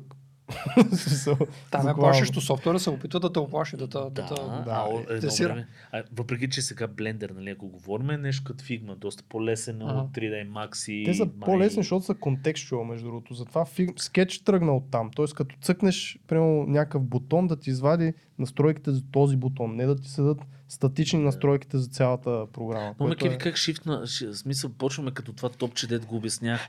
А, смисъл, е, тук сме, после Добре, 3D бе, стоп. спирам, разбрах. Но, но да, смисъл, разбрах каква е логиката. Така е, прав си. Идеята е, че едно време, това, което той се опитва да каже, е, че имаше един тренд хората малко да отидат към... Не, тия с 3D-то бяха малко повече над... С едно тогава ден беше, над... беше масово Максаджи и тук Да. там е някой на Мая. Мгм. Нищо друго Да. не, не беше известно. Точно, Нямаше, не се знаеше тогава- за standalone рендери, нищо не се знаеше тогава. Тогава спомням, че Шрек го бяха правили на Майя и бях такъв вау. За времето си, да. Да, Но в. България не мога да разбера защо имаше повече 3D S Max, отколкото Maya. Маята беше повече за анимация Мисля, че е въпрос на лицензи. И може и лицензия. Както ти казвам, Корел в България на- просто да. много бързо е тръгнал И за продажба. банани, арени, замунди. Ето това винаги го има. и всякакви такива. как Да. да го отречем. Кое да, кое може да, крак, Тоест, да кое кракнеш е първо. имало, да, по-скоро по тези места. Та, да си довършиш. Значи, казали са ти, т.е. реално интересът е паднал. И оттам какво? Там нататък нищо повече не си говорихме. Имаше голяма стена между нас. Не. Тази стена в момента е много по-тънка, защото не е немислимо, пък да не говорим сега 20 годишните, айде да не кажа и 15 годишните, за тях е съвсем нормално да започнат да учат видео с 2D, с 3D едновременно. Ами Аз ще кажа за е. концепт арта. Едно време бяха тотално разделени. Концепт артистите бяха 2D художници, които дори не са иллюстратори. В днешно време не можеш да си намериш работа в гейм индустрията без да знаеш минимум блендер и т.е. да използваш 3D подложки и да оверпейнтваш отгоре. Аз пък обратното чух съвсем наскоро, преди две седмици ми разказаха, но това са, ти казвам, G и видеопродукции. М. А, един мой приятел, с който много се имаме и нон-стоп, си говорим точно за такива неща и никога не може да говорим за нещо конкретно. Все стават и такива нафарфурени Като философски, тука. да, като тук разговори. Той казва, а, мен е човека с който работя, който е англичанин. Има много яко студио, показа ми сайта им, правят брутално тежки, сериозни професионални неща за BBC. Казва, теб съм те препоръчал само и единствено като, мисля, че беше някакъв вид видеоархиватор. Не им казва, че се занимаваш с а, видеомонтаж. Защото ще се случат две неща. Първо, ня, няма да искат да работят с теб. Второ, на мен ще ми падне доверието Да. към тях. Защо бе? Защото вика в Англия всеки върши само едно. Ако си архиватор, там, т.е. нещо свързано с видеоформатите. Правиш само това. А той, който се, се занимава с а, видеоедитинг, прави само това. Може да правиш 100 неща, но официално правиш само това, което не знам защо са го направили по този начин. Не, това по принцип аз като аз поне поживях там, мога да ти кажа, че зависи от индустрията явно, но го има това. Не обичат много да си мешеш капите, нали? Смисъл Мгм. да кажеш, защото е очевидно, примерно аз мога да рисувам, примерно, да кажем, керактери, ама са ме взели за UI артист, защото трябва да рисувам керактери, да покажа съм по-добър керактер артист от керактер артиста. И това не го харесват точно защото при тях е много важно, те си гледат си копаят градинката и обичат много да, нали, да са си специалисти в тази градинка и това е тяхната работа, тяхния хляб.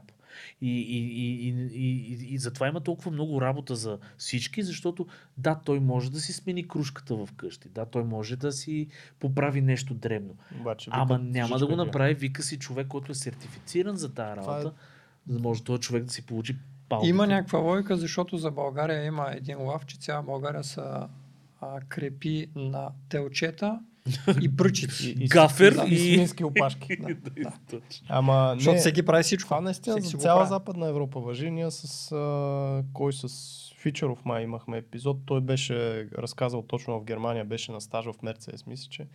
И точно това разправяше. А, кружка ли нещо, не си спомням Е, какво беше, но трябвало да звънне на, на хазяйката, хазяйката да викне жичкаджия, да, да запазят час, да дойде така нататък.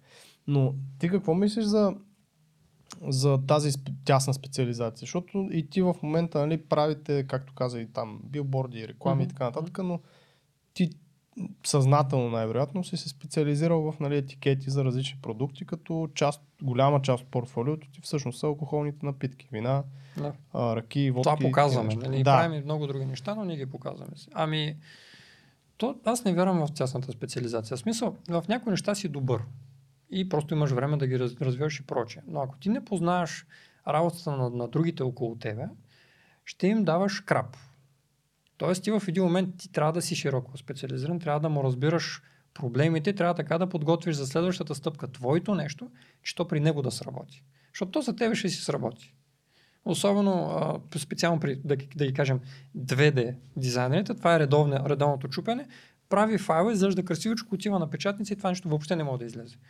И в печатницата има някой, който се занимава с предпечат, който трябва да хване една голяма тесла и да го пренаправи на ново, за да може да го подаде след това за изработка. Някои машини, някои машини имат нужда от специални инструменти. И за да може програмата, която прави инструмента, да кажем го изрисува или го ецва или с химическа вана, какъвто и да е проект, а, да го изобрази, тя трябва да може да разбере какво вижда. И това, което виждаш на екрана, за компютрите не е същото. Ти слагаш няколко неща едно върху друго, блендваш ги, но тебе са ти окей. Okay. Обаче а, за машините не е така. И те понякога отделни машини правят отделни инструменти и трябва да се наложи Примерно, говоряки си, както ти спомена а, малко по-рано за ембоснати кутии с специални печати. Примерно имаш кутия, на която имаш някаква буква П за Пунчев, която трябва да е из, из, избучена навън. Е, да, да, обаче ти си направил някакъв цветен проект и това П се закрива. А то, дизайнера след тебе, това, който е в, в производствената а, сфера, той трябва да вземе това П чисто и да го подаде на фирмата Хикс. Тя да направи този метален инструмент, който след това ще бъде нагрят и натиснат от някаква машина. А пък а, същия този човек трябва да даде за фирмата Y останалата част, без това П да се вижда, защото той ще, ще е само натиск. Ти от, твоята, от твоя страна ти си си направил оформлението. То от неговата страна това оформление не му, не му работи. Не работи. и трябва в един момент ти коректно да подадеш описани нещата и така разделени, че аз дори се случва някои неща да ги групирам, за да може да му е лесно на следващия просто да ги фани и да ги премести. Не да, не да ги цъка едно по едно или да, да, да търси някакви сходни неща, било то цвят или нещо друго, по което да ги намери да ги групира, особено ако те са една в друга, шъфълнати като в карти, защото при лерите е така. Mm-hmm. Сега за нодовете не знам, това е друг, друг въпрос. И според мен, между прочим, трябва да се говори някой хубав ден за лери и нодове, да се обясни на широката публика. Хората го знаят от, общата култура. Обаче е това моя приятел, който ви казвам, дете е кинеджия страшно добър и все още, примерно, му е непривично да работи с нодове. Това е така, защото той е на 40 години, гони 50-те скоро. Обаче те, които са 20 години вече по-млади, за тях да работят с лери и с нодове е едно и също. Какво е нот и какво е лер? така, малко. почваме от Photoshop. Как работи Photoshop? Photoshop работи като колада карти. Всичките mm-hmm. обаче прозрачни. Слагаш ги една върху друга и всяка една карта е вазиш виртуално за страни и рисуваш нещо по нея. След това ги слагаш едно върху друго и всички комбинации от коладата карти, като стъкла, правят това, което виждаш. И ние тези карти, една върху друга, наричаме слоеве, леери. Когато обаче работиш не само с едно изображение, а с много, нещата стават много тежки. Ако трябва да ги правиш на леери, става някакъв голям кошмар. И някой умна глава, математически измислял навет, на начин да опише това, което ние постигаме с леери, но за много по-тежки, примерно видеофайлове. И той тогава създава разпределението и описанието на файлове не една върху друга, а разпръснати в пространството. И те изглеждат буквално като пуснати на масата. Малко все едно, че си а, водопроводчик и трябва да вържиш една водопроводна система с отделни води, топли, студени и всякакви минаващи по различни пътища. Може би на някои места за забава слагаш в самата тръба нещо да отсвети тръбата и част от нещата, които се смесват, си променят действието. Този метод изглежда малко като паяжина, и всяка връзка, която се свърже на всичките тези ефекти, а се нарича възел, там нод. И нодалната система пуска една виртуална вода от едното място, тя се разклонява по всички тези препоръки, които много често са дори само а, написани на ръка, те са текстови команди, изпълнява ги, накрая ги връща в една обща тръба и ти, изпу, и ти изплюва резултат. Е, това е нещо хората, които са свикни на, на Лери, не, не могат да го разберат. Аз даже съм вземал един фотошопски файл, върху който съм слагал прано картинка, върху нея hue saturation с маска и върху нея нещо кропнато. Не, 3-4 неща простички. Си, съм го обяснявал така. Фотошопчите от още се чудя отдолу нагоре или отгоре надолу. Топ-даун. Топ-даун. И ги чете едно след друго и след това ги изпълнява. И след това ти смачква и ти дава резултат. А, това нещо обаче става, ако са много такива неща, ги погледнеш наведнъж и са няколко стотин, не можеш да се ориентираш. И за да ти е по-лесно, те си пръснали в пространството. И след това направих абсолютно същия файл на този човек, на който му обясних, но имитирах нодове. И показах как по едната пътечка това нещо минава през Hue Saturation, след това се връща. По другата пътечка минава нещото, което е клипнато и след това се връща. И му показах това е това. И тогава го разбра. Али, не можа да разбере как да го направи, защото това е изцяло нова концепция. Но смятам, че новото поколение в един момент те неща трябва да ги прегърне. Това даже в момента процедурно тия генерираните текстури, Така. които нали, имат доста софтуери, които го правят, го адоптват това супер много, защото идеята е, че ти си много по-флексибъл да махнеш примерно блясъците от някакъв метал, да добавиш нещо друго, защото цялото е на така нот система и ти си имаш ръждите, имаш си, примерно, нали, аз го обяснявам много wait, като лейк, но примерно тези процедурно генерирани текстури те ползват точно това нещо, докато ако ги имаш на лери, ако извадиш едно, ти чупиш колодата от карти. И съответно, нали, Qt Saturation вече работи по друг начин на леера, който е под този леер, който Да, също да, си го да. планирал. Което са композитинг проблеми, но в един момент един нормален графичен дизайн, тези неща трябва да е наясно, че съществуват. И според мен все повече отива на, на, Отива на, натам. там. Аз само ще добавя, че ти си много добър в, в обяснението и в тези неща и ти даже имаше серия, не знам сега ти ще кажеш къде могат ги видят, но имаше много туториали беше. Значи в. YouTube-ския ми канал има Там е всичко. 101 видеота, всеки от около час. които са уникално Да. детални. Да. А Ники, откъде аз го познавам всъщност, Ники беше човека, който, Ники това го казвам на всички да го, да го чуят, но това беше човека всъщност, който на мене адски много ми помогна за първата ми графично-дизайнерска работа в живота.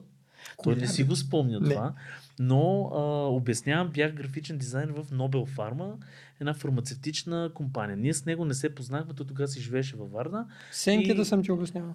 Не само Сенки, братле. Ти хвана, той хвана с човек, който не познава и буквално, примерно, в продължение на месец съм го питал всякакви неща. Аз правих опаковки за лекарства. И не знаех нищо, смисъл, не разбирах нито за печати, нищо. Този човек отделяше време, записваше ми неща, т.е. тогава не ми записваше, защото нямаше как, но ми пишеше доста неща, нали, от тук напред, така, наприл, така. И всъщност аз се закрепих в графично-дизайнерския свят, благодарение на него, защото иначе ще ме уволнят и стана барман. И ако бях станал барман, сега ще примерно да съм малко Да по-възрастен барман и да имам бар. Но да, това не си го спомняш ти, аз си го Абсолютно. спомням, винаги е съм белезите вечно- на старостта. Абсолютно не си спомням за какво Да, говориш. Знам, че не си спомняш, но аз Да не е бил другия благодарен. Ники Това е Михайлов. наркотиците. Не е другия Ники Михайлов, аз правя много добра разлика между тях двамата. А, така че даже ми беше пращал диск по почтата, братле. И това съм го казал. много Гномонски диск. Не, с някакъв диск ми беше записал нещо и ми го беше пратил по почтата това. Ето, аз знам, че не си спомням. Аз а, си спомням на Дриадо, който мир на праха му, му пращах шрифтове. Дриадо, помниш ли? Да, Да. и на мен, да. а, Бог го прости, но идеята ми е такава, че и на мене Да. Си ми пращал. Въпросът е, че това нещо да видиш, нали, все пак... Да видиш да седи пред теб един твой ученик. Ето Какво това е, да, той е първия, първия ментор. първия ментор. О, аз между другото, като тук е една тъпа вметка, но бях на поканен на, в старото ми даскал, учениците правят един подкаст такъв в УКТЦ-то, в Ясно. а, а, компютър, компютърната гимназия в Правец. И ми прати изненада и влиза по едно време моя стар а, класен ръководител. Обаче той ми беше класен ръководител само последната година, защото ни го смениха нали, на финала, а ние последната година не сме ходили на училище. Тоест не си практически. видял много от класния Не си съм видял много от него и те такива, нали, кой ти е най-хубавия спомен, не знам си какво е. А нещо. ти не знаеш, защото този човек не го познаваш. Не, първо аз си спомням, че той беше много готин. Той тогава беше много млад а, учител, беше те първа, нали, а, стана учител. Сигурно е бил на 30 и малко плюс. Което, нали, беше готино, защото малко ни беше по-близко до акъла. Преди това ни беше един по-възрастен преподавател по математика, който всъщност му благодаря, защото ме успя да ме вкара в това училище а, с частни уроци. Както и да е, това беше една така тъпа вметка. Но ти спря ли ги правиш тия туториали и защо при положение, че ето имаш... Значи един- идеи се трупат нон-стоп. Аз по принцип правя така. Аз Хрумвам ми някаква идея, отварям един нотпад и почвам да пиша. Примерно бях решил да направя то не е точно туториал, то е тема. Защото туториалът ти дава стъпките как да направиш Да. нещо. Първо да обясня, що ги правих тези неща. А, в графила а, бях много надъхан да правя неща, обаче това, което бълвах, аз нон-стоп бълвах, бе, бяха ужасни проекти, ама ужасни. Бяха кошмарни и до ден днешен а, разни хора ме напомнят за един делфин с една дъга, която съм пуснал. Аз просто е. тогава бях толкова горд. Значи бях намерил от интернет картинки. Сега е много актуално това. Делфин с дъга, тотален прайд. най... Беше корица на, на сладкарница. Ага. Значи морска сцена с някакво делфинче, което излиза от, в скок от водата. Мгм. Аз бях намерил някаква дъга в друга картинка и тя, тя ще сложи една дъгичка в един ъгъл. Не беше нещо особено. И може би заведението се казва Делфин или нямам идея, вече не помня. Но бях толкова горд с себе си, защото открих нали, първи стъпки в Photoshop, така да се каже, но примерно 5-6 месеца след като съм в рекламна агенция, значи съм голямата работа, работя, вървежен съм, знам ги нещата, бях открил, че като когато дублираш леер, можеш да направиш нови цветове, като смениш и на двете видовете прозрачност. И да кажем на долния, на долния леер на дъгата го сложих на color Мгм. прозрачност, а горния на оверлей. И ако беше Мгм. само на оверлей, ще да се смачка, ще да стане насрано. Тук обаче стана много красиво аз вече гордо го пусна в графила и отнесах някакъв такъв брутален шерец. Бях толкова обиден. набързо. След което един от хората, които, които ме а, нареди много брутално, той след това ме извика, защото се оказа, че работи Да ти набие. 150 метра по-надолу и каза а, ти, ела с мен, трябва да поговорим. И седна и 45 минути ми говори за неща, свързани с графила на кафенце. Ми каза, аз знам, че искаш да работиш, но не са правят така нещата. Тата, и когато, когато човек ти каза, ти каже, че трябва да сложиш една семка тук, на тази дълбочина, ще го правиш. Няма да питаш защо. Няма да спориш защо. Този човек ти казва да сложиш семка. Пробвай. И такива неща. Той сега е в Финландия, мисля, човека. С предпечат се занимаваше в една от най-яките печатници по това време в а, Варна, Фактурер. М. Там, между прочим, Данчо Желев етикета, той също е от там. Там. Да, Явно да, е да, да. гнездо за разни хора. Така. Интересни. А, въпросът е друг, че малко по-късно аз се опитах, аз съм ин- интересувам, искам да го науча. Това говорим 2002 година. Интернет курсове нямаше, просто не съществувах. Първите интернет курсове, които се появиха, бяха lynda.com. М. В много допотопен вариант. Да, да, да. Да. А, и то беше примерно поне година по-късно и задаваме ни въпроси на разни хора от графила. Бе, хора, как става това нещо? Как се учи дизайна? И отговор, който получих веднъж, беше, ами фащаш книгата за Photoshop и там пише всичко. Тук говорим официалното ръководство за използване на програмата, която софтпред То- издават всяка година. Да, да, да. Да. Или с А което пише все в нищо за се дизайн. Да. тогава. Там я, я да има една а, отметка, която го заговори за дизайн, я не. Там ти говори как да свърши работата в програмата. А, същия този човек по-късно ме нахрани много яко. Защото аз бях тръгнал да споря с един човек, който ми е много добър приятел, който се казва Валентин Богданов, Валбо, който е страшно добър предпечатар. Той Мгм. се занимава вече не с това, вече е програмист от няколко години, но обиколи много печатници, много е кадърен. Нещата, които е казвал, а, са страшно стойностни. Това са едни, как, както им казвам, златните графилци. Просто е човек, който ако хванеш на, на приказка, просто ще ти излива неща в, в чист 100% готин вид. И се бях нещо са, форумно се бях. Аз пишех едни дълги, тогава ме знаеха като Ники Михайлов 250 плюс символа на пост. И не се бъзи към някой, някой го беше написал. Аз ги писах едни дългите, то дето ми от Пловдив, дето ми даваше съвети за първо за фотошопската книжка, книжка каза, ти ли бе? Ти ли си тръгнал с Валбо да спориш бе? Ти да бягаш срещу него не мога да го стигнеш. И продължава да ме реди. Аз много му се убедих това, тогава на този човек. Между прочим, още съм така Но няма да го убия. Да. Така. И тогава реших, че като няма един Това не е вероятно импланта, само да кажа. нали? Не, Не е ли той? коцето се казва. А, не го знам. Да, Да, бе. той е с значи, някакви страшни някакво вилани. джудже, аватара му може да го намериш. бе. Да. Аватара може да го намериш някакво джудже, което повдига клепача на някакво голямо, голямо за него око. Сета, да, Да. продължи. Да, той графичен дизайн си прави човека, нещо с Да. печатници се занимава. И тогава си дадох едно обещание, че аз сам ще си намеря а, ресурсите. И почнах да търся. Ама толкова сериозно почнах да търся, че в един момент то, за това време станах много вещ с торенти, серии, ORS сайтове, прочее. Насякъде, откъдето можех, практически аз бях един от първите в нашата група, защото съм сигурен, че има много други хора, които много по-отдавна са го направили, които изтеглиха гномоните и почнаха да, да ги разсъкват на приятели. И тогава нали, открих и Линди и прочие и започнах да си, изна, да си изобретявам начини първо да намирам а, ресурси, просто да изобретявам как да си задам въпроса, че да намеря това, което ми трябва. И после стигнах до извода, че с това изобретяване всъщност а, съм натрупал нещо, което мога да споделя в смлян вид. И цялата тая шибания, през която аз съм минал, не е необходимо всеки да е минава от нулата. И е хубаво тези неща да ги излея в едни, така да се каже, вечни теми, му казвам. Тоест, а, примерно едно от първите неща, за които говорих, беше а, а, с маските в постигане на сенки в Photoshop. Как да ги нарисуваш така, че да не стои като кална локва. Аз съм го гледал между Да. И ако примерно го гледаш сега, би трябвало да е горе-долу релевантно спрямо това, което съм записал преди може би 7 години беше. И държах много да са такива неща, които не са какво в момента е най-модно, защото след 3 години този туториал ще е аут. И а, по въпросите защо не правя в момента, просто нямам физически времето. А добре, бе, не мислиш, че са в момента според мен ти е времето, защото хората се обърнаха към, знаеш, Udemy, към някакви курсове. Според мен курс би било нещо много готино. А, чисто Е, като... Ние не успяхме. Направи ти, бе. А, ние не се и опитахме много, т.е. Се беше някакво... малко. Пип, пипнахме отгоре. това казахме, това не е за нас. Ей, как да казахме, че се Ами, получи много. начина по който аз се грижа, защото не смятам, че управлявам по какъвто и да е начин тази страница графичен дизайн България, защото аз се водя админ там, М. което ми беше всъщност подарено преди бая години от създателката на... Бях много активен от създателката на тази, на тази група. На, е горе-долу по същия начин, а, със същите философии, да кажем, по които правя видеота.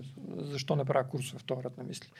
Правил съм нещо, което се казва потоци. Тоест, а, ден едно правим визитка. И тя казвам ви, ще направите визитка 9 на 5, трябва да има тези, тези и тези неща в нея. И след 24 часа пак се срещаме и пак за 1-2 часа, пак онлайн.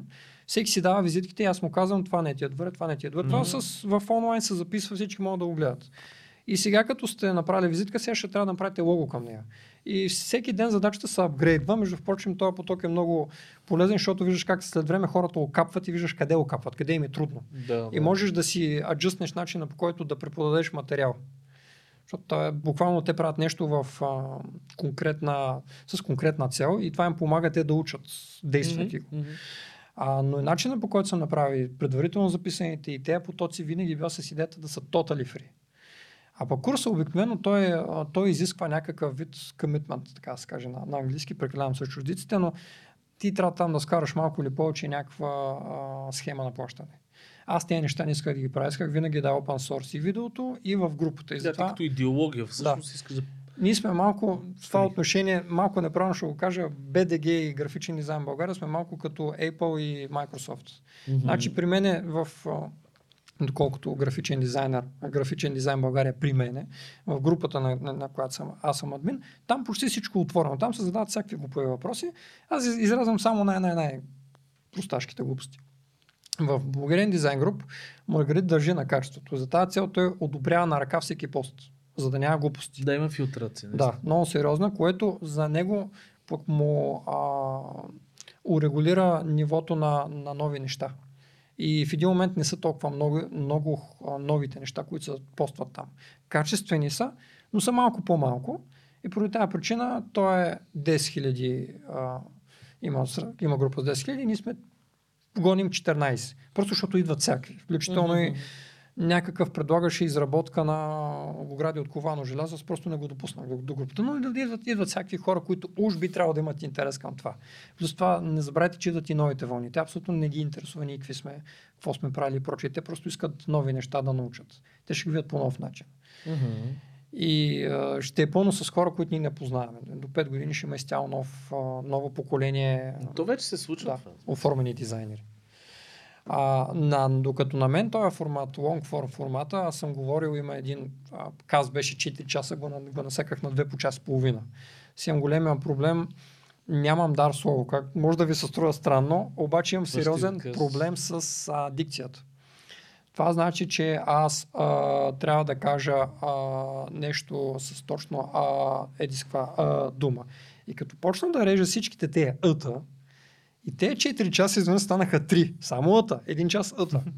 Значи искам да ти кажа, че този проблем го имаме и ние с Антон. А пък не А режем да не режем нищо. И Не. това време, което трябва да, да, Да, да. инвестирам, то просто в един момент изчезна. Разбрахте, бе, трудоемко си е смисъл. Ние го гледаме и с нашия формат, който е, изисква си едно наистина много време, което че хората не го виждат отстрани. Тоест, като дадеш финалния продукт, хората казват, те, това е час и половина. Да, просто седнаха и Седнаха, говориха си, обаче да, не е той Никола, излезе, да. а, тук колко време реже прави неща. Мгм. Ние отделно сетъп и работи. Това, това си изисква един комитмент, да го казвате на чист Аз български. изцяло сега смятам И- да сменя формата и примерно са 15 минути дълги нещата, но ще са Тези неща, принцип. между другото, се асимилират. Аз това забелязах. Тези шорт кастове, шорт туториалчета се асимилират много по-добре от точно от днешното Мгм. поколение, нали, смисъл, по-младите хора, защото всичко е вързано според мен с начина по който те приемат а, информация. В момента, нали, всички са свикнали къси филмчета в TikTok. Да, да. И И, YouTube е- вече има шорт. YouTube, Да. шортове, То даже, в освен, Facebook. че има в момента такива лонг форм неща в YouTube не върват. Мгм. Алгоритъма ги Мгм. реже Те буквално. го пушват към... Защото пушват все по-към къси формати, Да. което е малко трагедия за идващото поколение. И без това, нали, attention span е доста малък на повечето хора в момента, намалява постоянно Да. и тотално вече няма да могат да се фокусират хората в едно нещо по-дълго. А ти от къси неща, нали, можеш да си начешеш красата, да научиш нещо По-скоро не набързо. мога да влезеш в детайла. Обаче не можеш да влезеш в детайли да го интернализираш това нещо.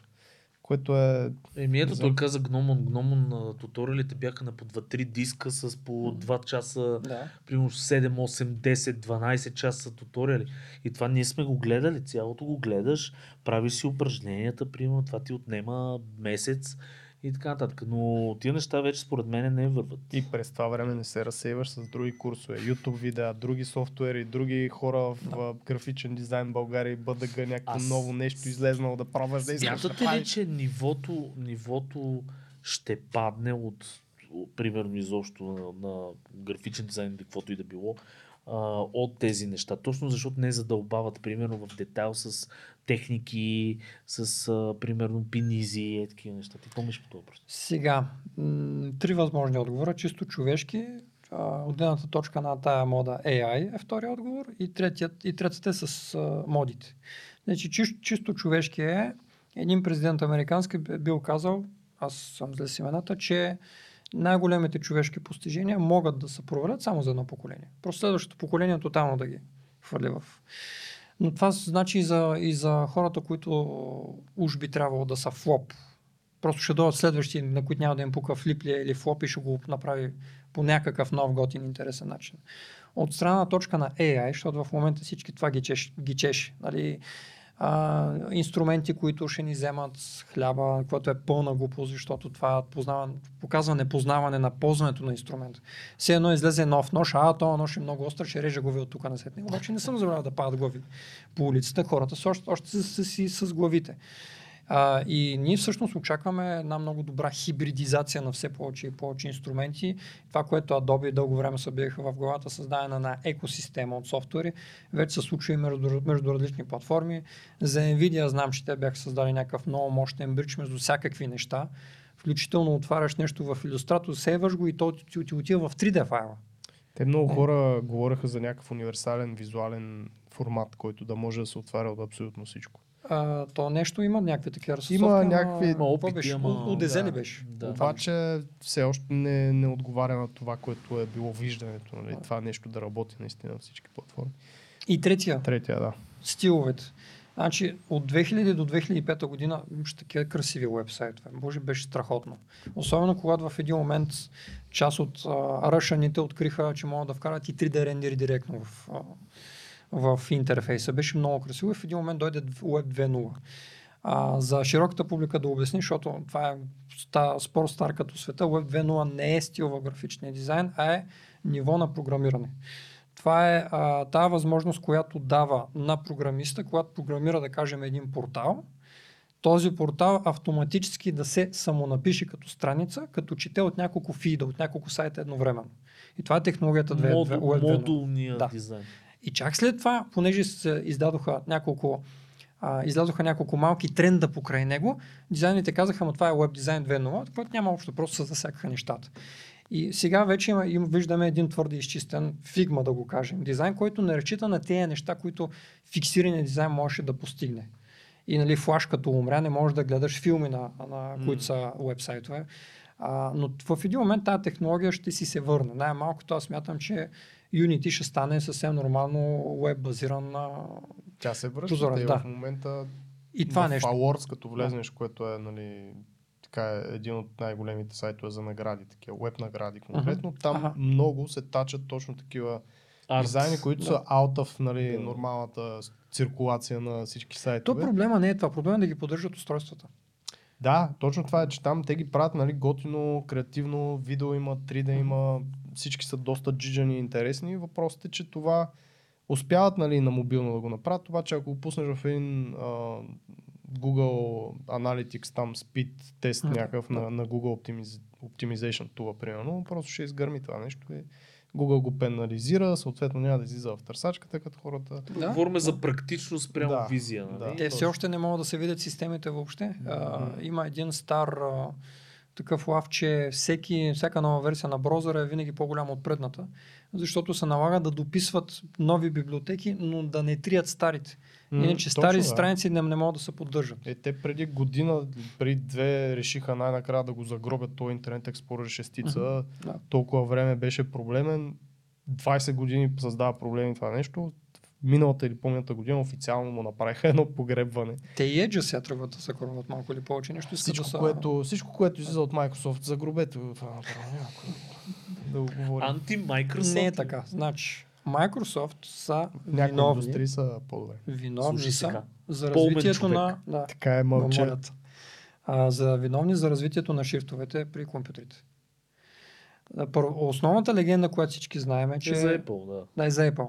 Той Мгм. е интродюснал цялата тази работа. Variable fonts. Да. Което е. Да, но а, Subpixel идеята, не знам ли сте чули за това нещо, Аз не а, идва от 2000-та година, един брадачичко, не можах да го намеря това видео. Разказвал съм наляво надясно за него. Час и половина той си седи на една масичка и си обяснява. Дори не е направено като предаване. Просто някой го е снимал с камера. Три пъти е ходил при Бил Гейтс да го убеждава. Дайте да направим изследване за шрифтовете.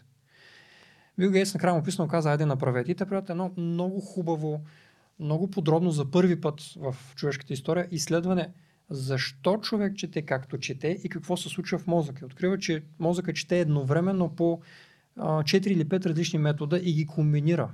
И затова четеното всъщност обогатява, защото това е изключително трудно упражнение, едно от най-трудните за мозък. Нали, общо разпознаване на думата, довършване на думата преди да си е прочел, разпознаване на буквата, няколко такива Да, контекстни. просто имаш и сканиране по диагонал, имаш нали, нормалното четене, но ти сканираш всъщност и, и така. Те Да, са много, да. много И в един момент са стигнали до, намерили са а, проблем с а, screen fonts, че не можеш да направиш дизайн на screen font, защото пикселите са ти твърди едри. М. И са създали идеята за така наречения субпиксел, което е, те го наричат хинтинг. А, ако не бъркам нещата, някой типограф в момента може да се обръща в гроба, но хинтинга мисля, че беше умишлено отдебеляване на буква на грешното място, за да може отдалеч, като я видиш, да ти мяза правилно. И те вземат тая идея, че ти трябва да хинтваш, да подскажеш на хората и създават така наречения субпиксел, което са допълнителни данни в формата на буквата, които да могат при някои екрани да могат да изглеждат, да изглеждат по-вярно. Мгм. И ако не са го направили това нещо, ако си спомняте в момента, т.е. 100% го помните, и, имаше един момент, в който браузърите вадиха много крисп картинки, а много крисп шрифтове, в един момент всичките станаха алайзнати. Да, И да, беше да, уж да. допълнителна опция. Даже Windows имаше една много шибана настройка, която трябваше нон-стоп да изключваш и включваш, защото ти мажеш целият Windows, докато го правят както трябва. Но тази тех- техника накрая влезе на, на цяла, а, навсякъде тази технология. И това лайзване, включително и на а, а, шрифтовете по телефоните, е заради тях. Те са създали концепцията и оттам нататък е тръгнат. Те, че тук там имат от Това с Microsoft не са най-злите хора, Да, Антоне. обаче а, това, за което говориш всъщност Стив Джобс, нали, че е а, proportional, пр- пропорционалните шрифтове, а не тези монотайп, нали, които са били заради тогава. технологията по това време. Да, заради Да. технологията, обаче благодарение на това, че е бил на някакъв част Точно по така. типография, Да. нали, той това в commencement speech много си го казва.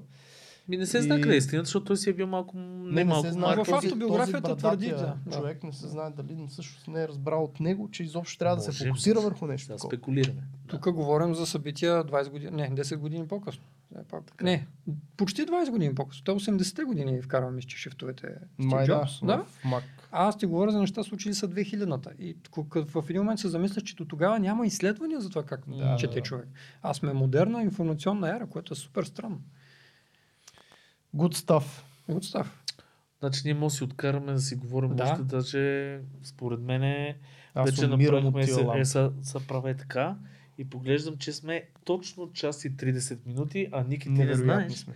Че ние всъщност държиме формата винаги към час и 30, Мгм. защото горе-долу е Ставаме, смила. тръгваме си. Така, така че, а, мили мои познати а, и приятели хора, а, ще приключваме най-вероятно. Аз бих му дал на Ники само последна дума. а, с Тъй удоволствие. като каза, нали, че си така и модератор на графичен дизайн България. Админ, Виж колко тежко звучи. Не, ли? Как, Не. Шеф, Как ще е бос, модератор, бе? Админ е то, дето на има модераторите. Това е шефър модераторите, бе, човек.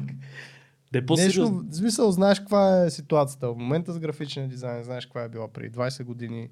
А, някакъв съвет можеш ли да извадиш конкретно за хората, които в момента навлизат или са навлезли последните няколко години, така новото поколение в тази индустрия? Значи едно време давах този съвет, когато се бях обиграл в графилските игри, да си намериш някой човек, на който да му досаждаш. И мисля да намериш точния човек. Аз тогава бях намерил а, добрата панда, му казвах. Кое? А, този бе, Здравко.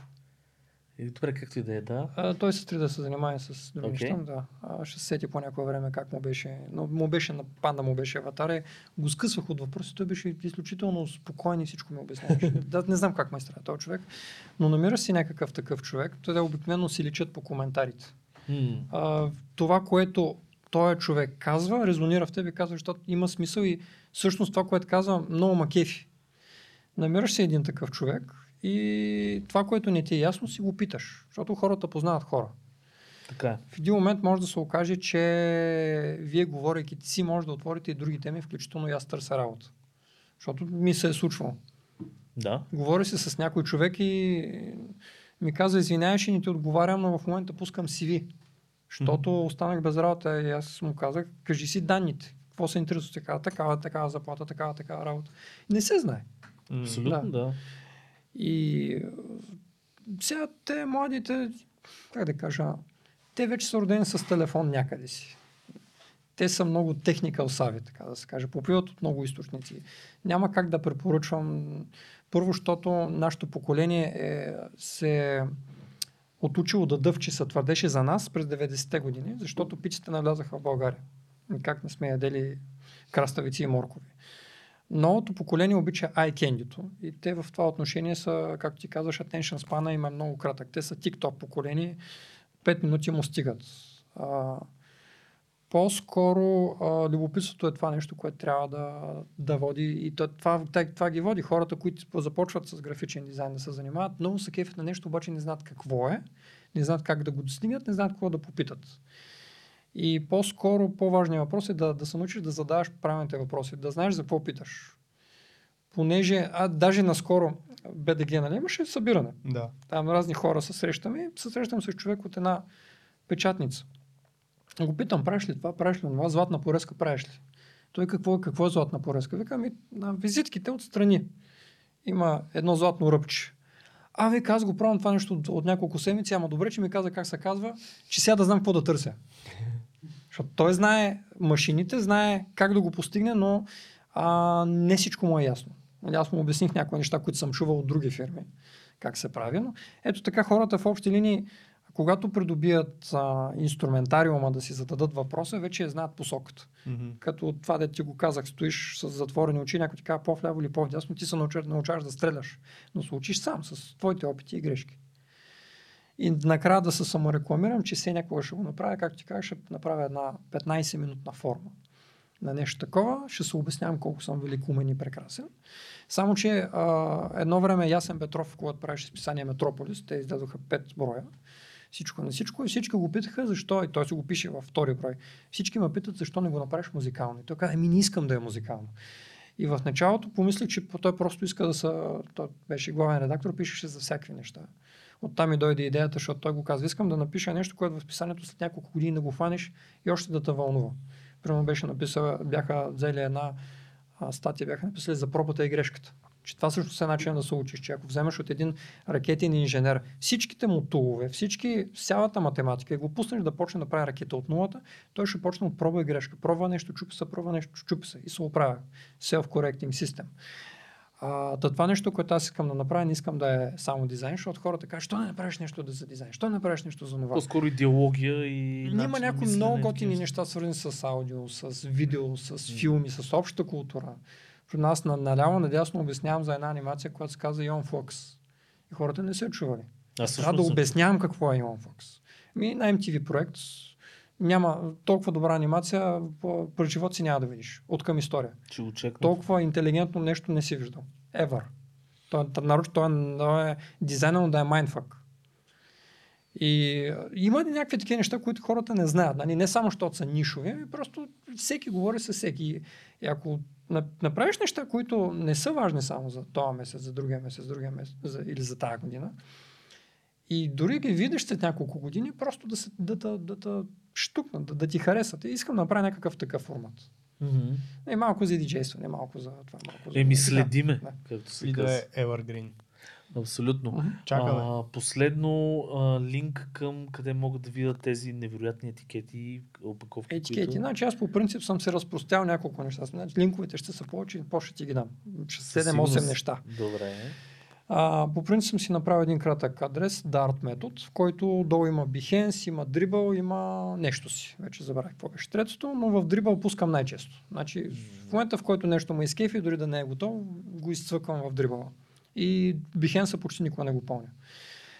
А другото място, DJ-ските ми там писания, djnolan.com, който е сайт, който е за DJ-ска култура. Значи, само една скоба да обясня. Това е обяснение как се смесва Тоест изцяло много така тежка литература за хора, които от нулата искат да се научат да смесват в ритъм.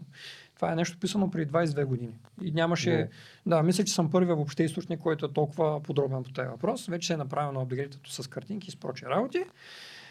А, третото... Канала в YouTube. Канала в YouTube, който... Как ще го намерите? Е малко по-трудно. Е, линкове Ники Михайлов, да, да, да, да. Канала в YouTube, да и а, няколко фейсбук групи, за които почти никой не знае. Аз съм мъча да ги пушвам, обаче никой не ги знае. Първата се казва Design Headache, която не знам дали съм ти такова с нея, дали съм ти досаждал с нея. С нея не си. Историята там е следната. Отивам в един офис и а, колегата ми там е ливанец. Там сме на английски. Нон-стоп. Той е много готин пич, модерен а, европеец, няма нищо с тези представи, които имаме за Близкия изток. И почвам да го заливам с видео. Това виждал ли си? Това виждал ли си? Той каза, спи, че се ме заболи глава. И стана всеки ден, иска ли малко главоболие. Дизайн главоболие. Да, да, да. И в един момент казах, виж, тези неща, що не ги пускам, защото ще ги забравя. И направих mm. една група, да е Design Headache груп, която два пъти съм я пускал в графичен дизайн България, но има в момента 170 и малко хора. Това, което пускам всеки ден там е или клипове някакви готини, което да каже, е, баси якото, или на линкове към цели студия. Защото nice. там нещата са твърде много да ги видиш. Обикновено са VFX или Animation или 3D. Mm-hmm. Така че почти всеки ден има нещо ново, защото аз влизам и имам си а, няколко кладенеца дълбоки, които скоро няма да паднат и оттам си вадя едно по едно. И за музика пък първо съм си направил един такъв, една така група, която се казва Real Bootlegs and Mashups, мисля, че се казва. Там пък концепцията е друга на поста пускам по парче, първия пост и след, всеки следващ коментар е някакъв ремикс. Nice. Това го казвам, защото е много лесно да намериш ремикса. Нещо, обаче всичките са акани. Mm. Просто влиза някой човек, сложи една тупца, тупца, тупца отгоре и е ремиксатор. Докато ние, дизайнерите, много обичаме, като ни се даде някаква идея, ние да я разкажем по нов начин. Mm-hmm. Това се прави примерно както в екранизациите на книгите, така и в а, лифтинг на съществуващ дизайн. А това нещо в музиката от, го има от коле време с ремиксирането. Много преди да стане комерциално нали, достъпно за, от, от гледна точка на графичния дизайн. И в тази група търсят такива микси, миксове на парчета, при които като чуеш оригинала, затова са оригинал след това ремикс, чуеш колко много е променено. Понякога чуеш изцяло ново парче, много по-мелодично, даже много по-добро от оригинала. И в абсолютно друг стил. Просто различен преразказ. И това нещо ти отваря всъщност мис, мисълта, че тези неща са възможни. Найс. Да. Еми ето, звучи супер интересно. Надявам се някои от нашите хора да влезат в тия групи и да, да, да се им Да полезно. цъкат, да гледат. Да цъкат. А, Ники, много мерси, братле. Деца казва, безкрайно ми Така. беше приятно. Значи да разберем, че сега започваме с интервюто, така ли? А, да, започваме с подкаста. Загряхме. Имаш около 2 часа още. Мислиш, А, че може да ги запълним? Да. С, аз съм сигурен, че може да запомним много. А, но, Антоне, ти ще приключиш да кажеш две-три думи за край. Приключвам. Край. А, ми две-три думи. Първо, Ники, благодаря, че дойде. Много як разговор се получи. Ние две-три седмици тук не може да се напаснеме. Накрая го записахме. А, сигурен съм, че има още какво да си кажем. Може би ще направим и втори епизод направо, за да не го а, правиме сега. Защото знам, че можем. Да отспим, викаш пак. Да, малко да, да попреспиме нещата. И хора, благодаря, че бяхте с нас и този път. Виждате нов сетъп, малко по малко се променяме, израстваме, порастваме, ставаме по-интелигентни, когато имаме и такива гости особено. А, а, викаш, Сергей, това му е тавана на интелигентност. Стига, стига растял Сергей. Тавана и после. Тайфа. надолу. Нищо, живота е такъв възходи и падения, ще се дигнеш пак по някое време. А, и така де, до другия път ще се видим. Кликайте там, какво беше? Кликайте към банки, звънци, каквото Да. намерите там, абонирайте се и така. Абсолютно. И Виждате, не сме вижте, много добри в това. вижте ни патреонците, защото патреонците са ни много важни. Там ще ви дадем допълнително валю. Е, е. Чао от нас. Чао, чао. Yeah.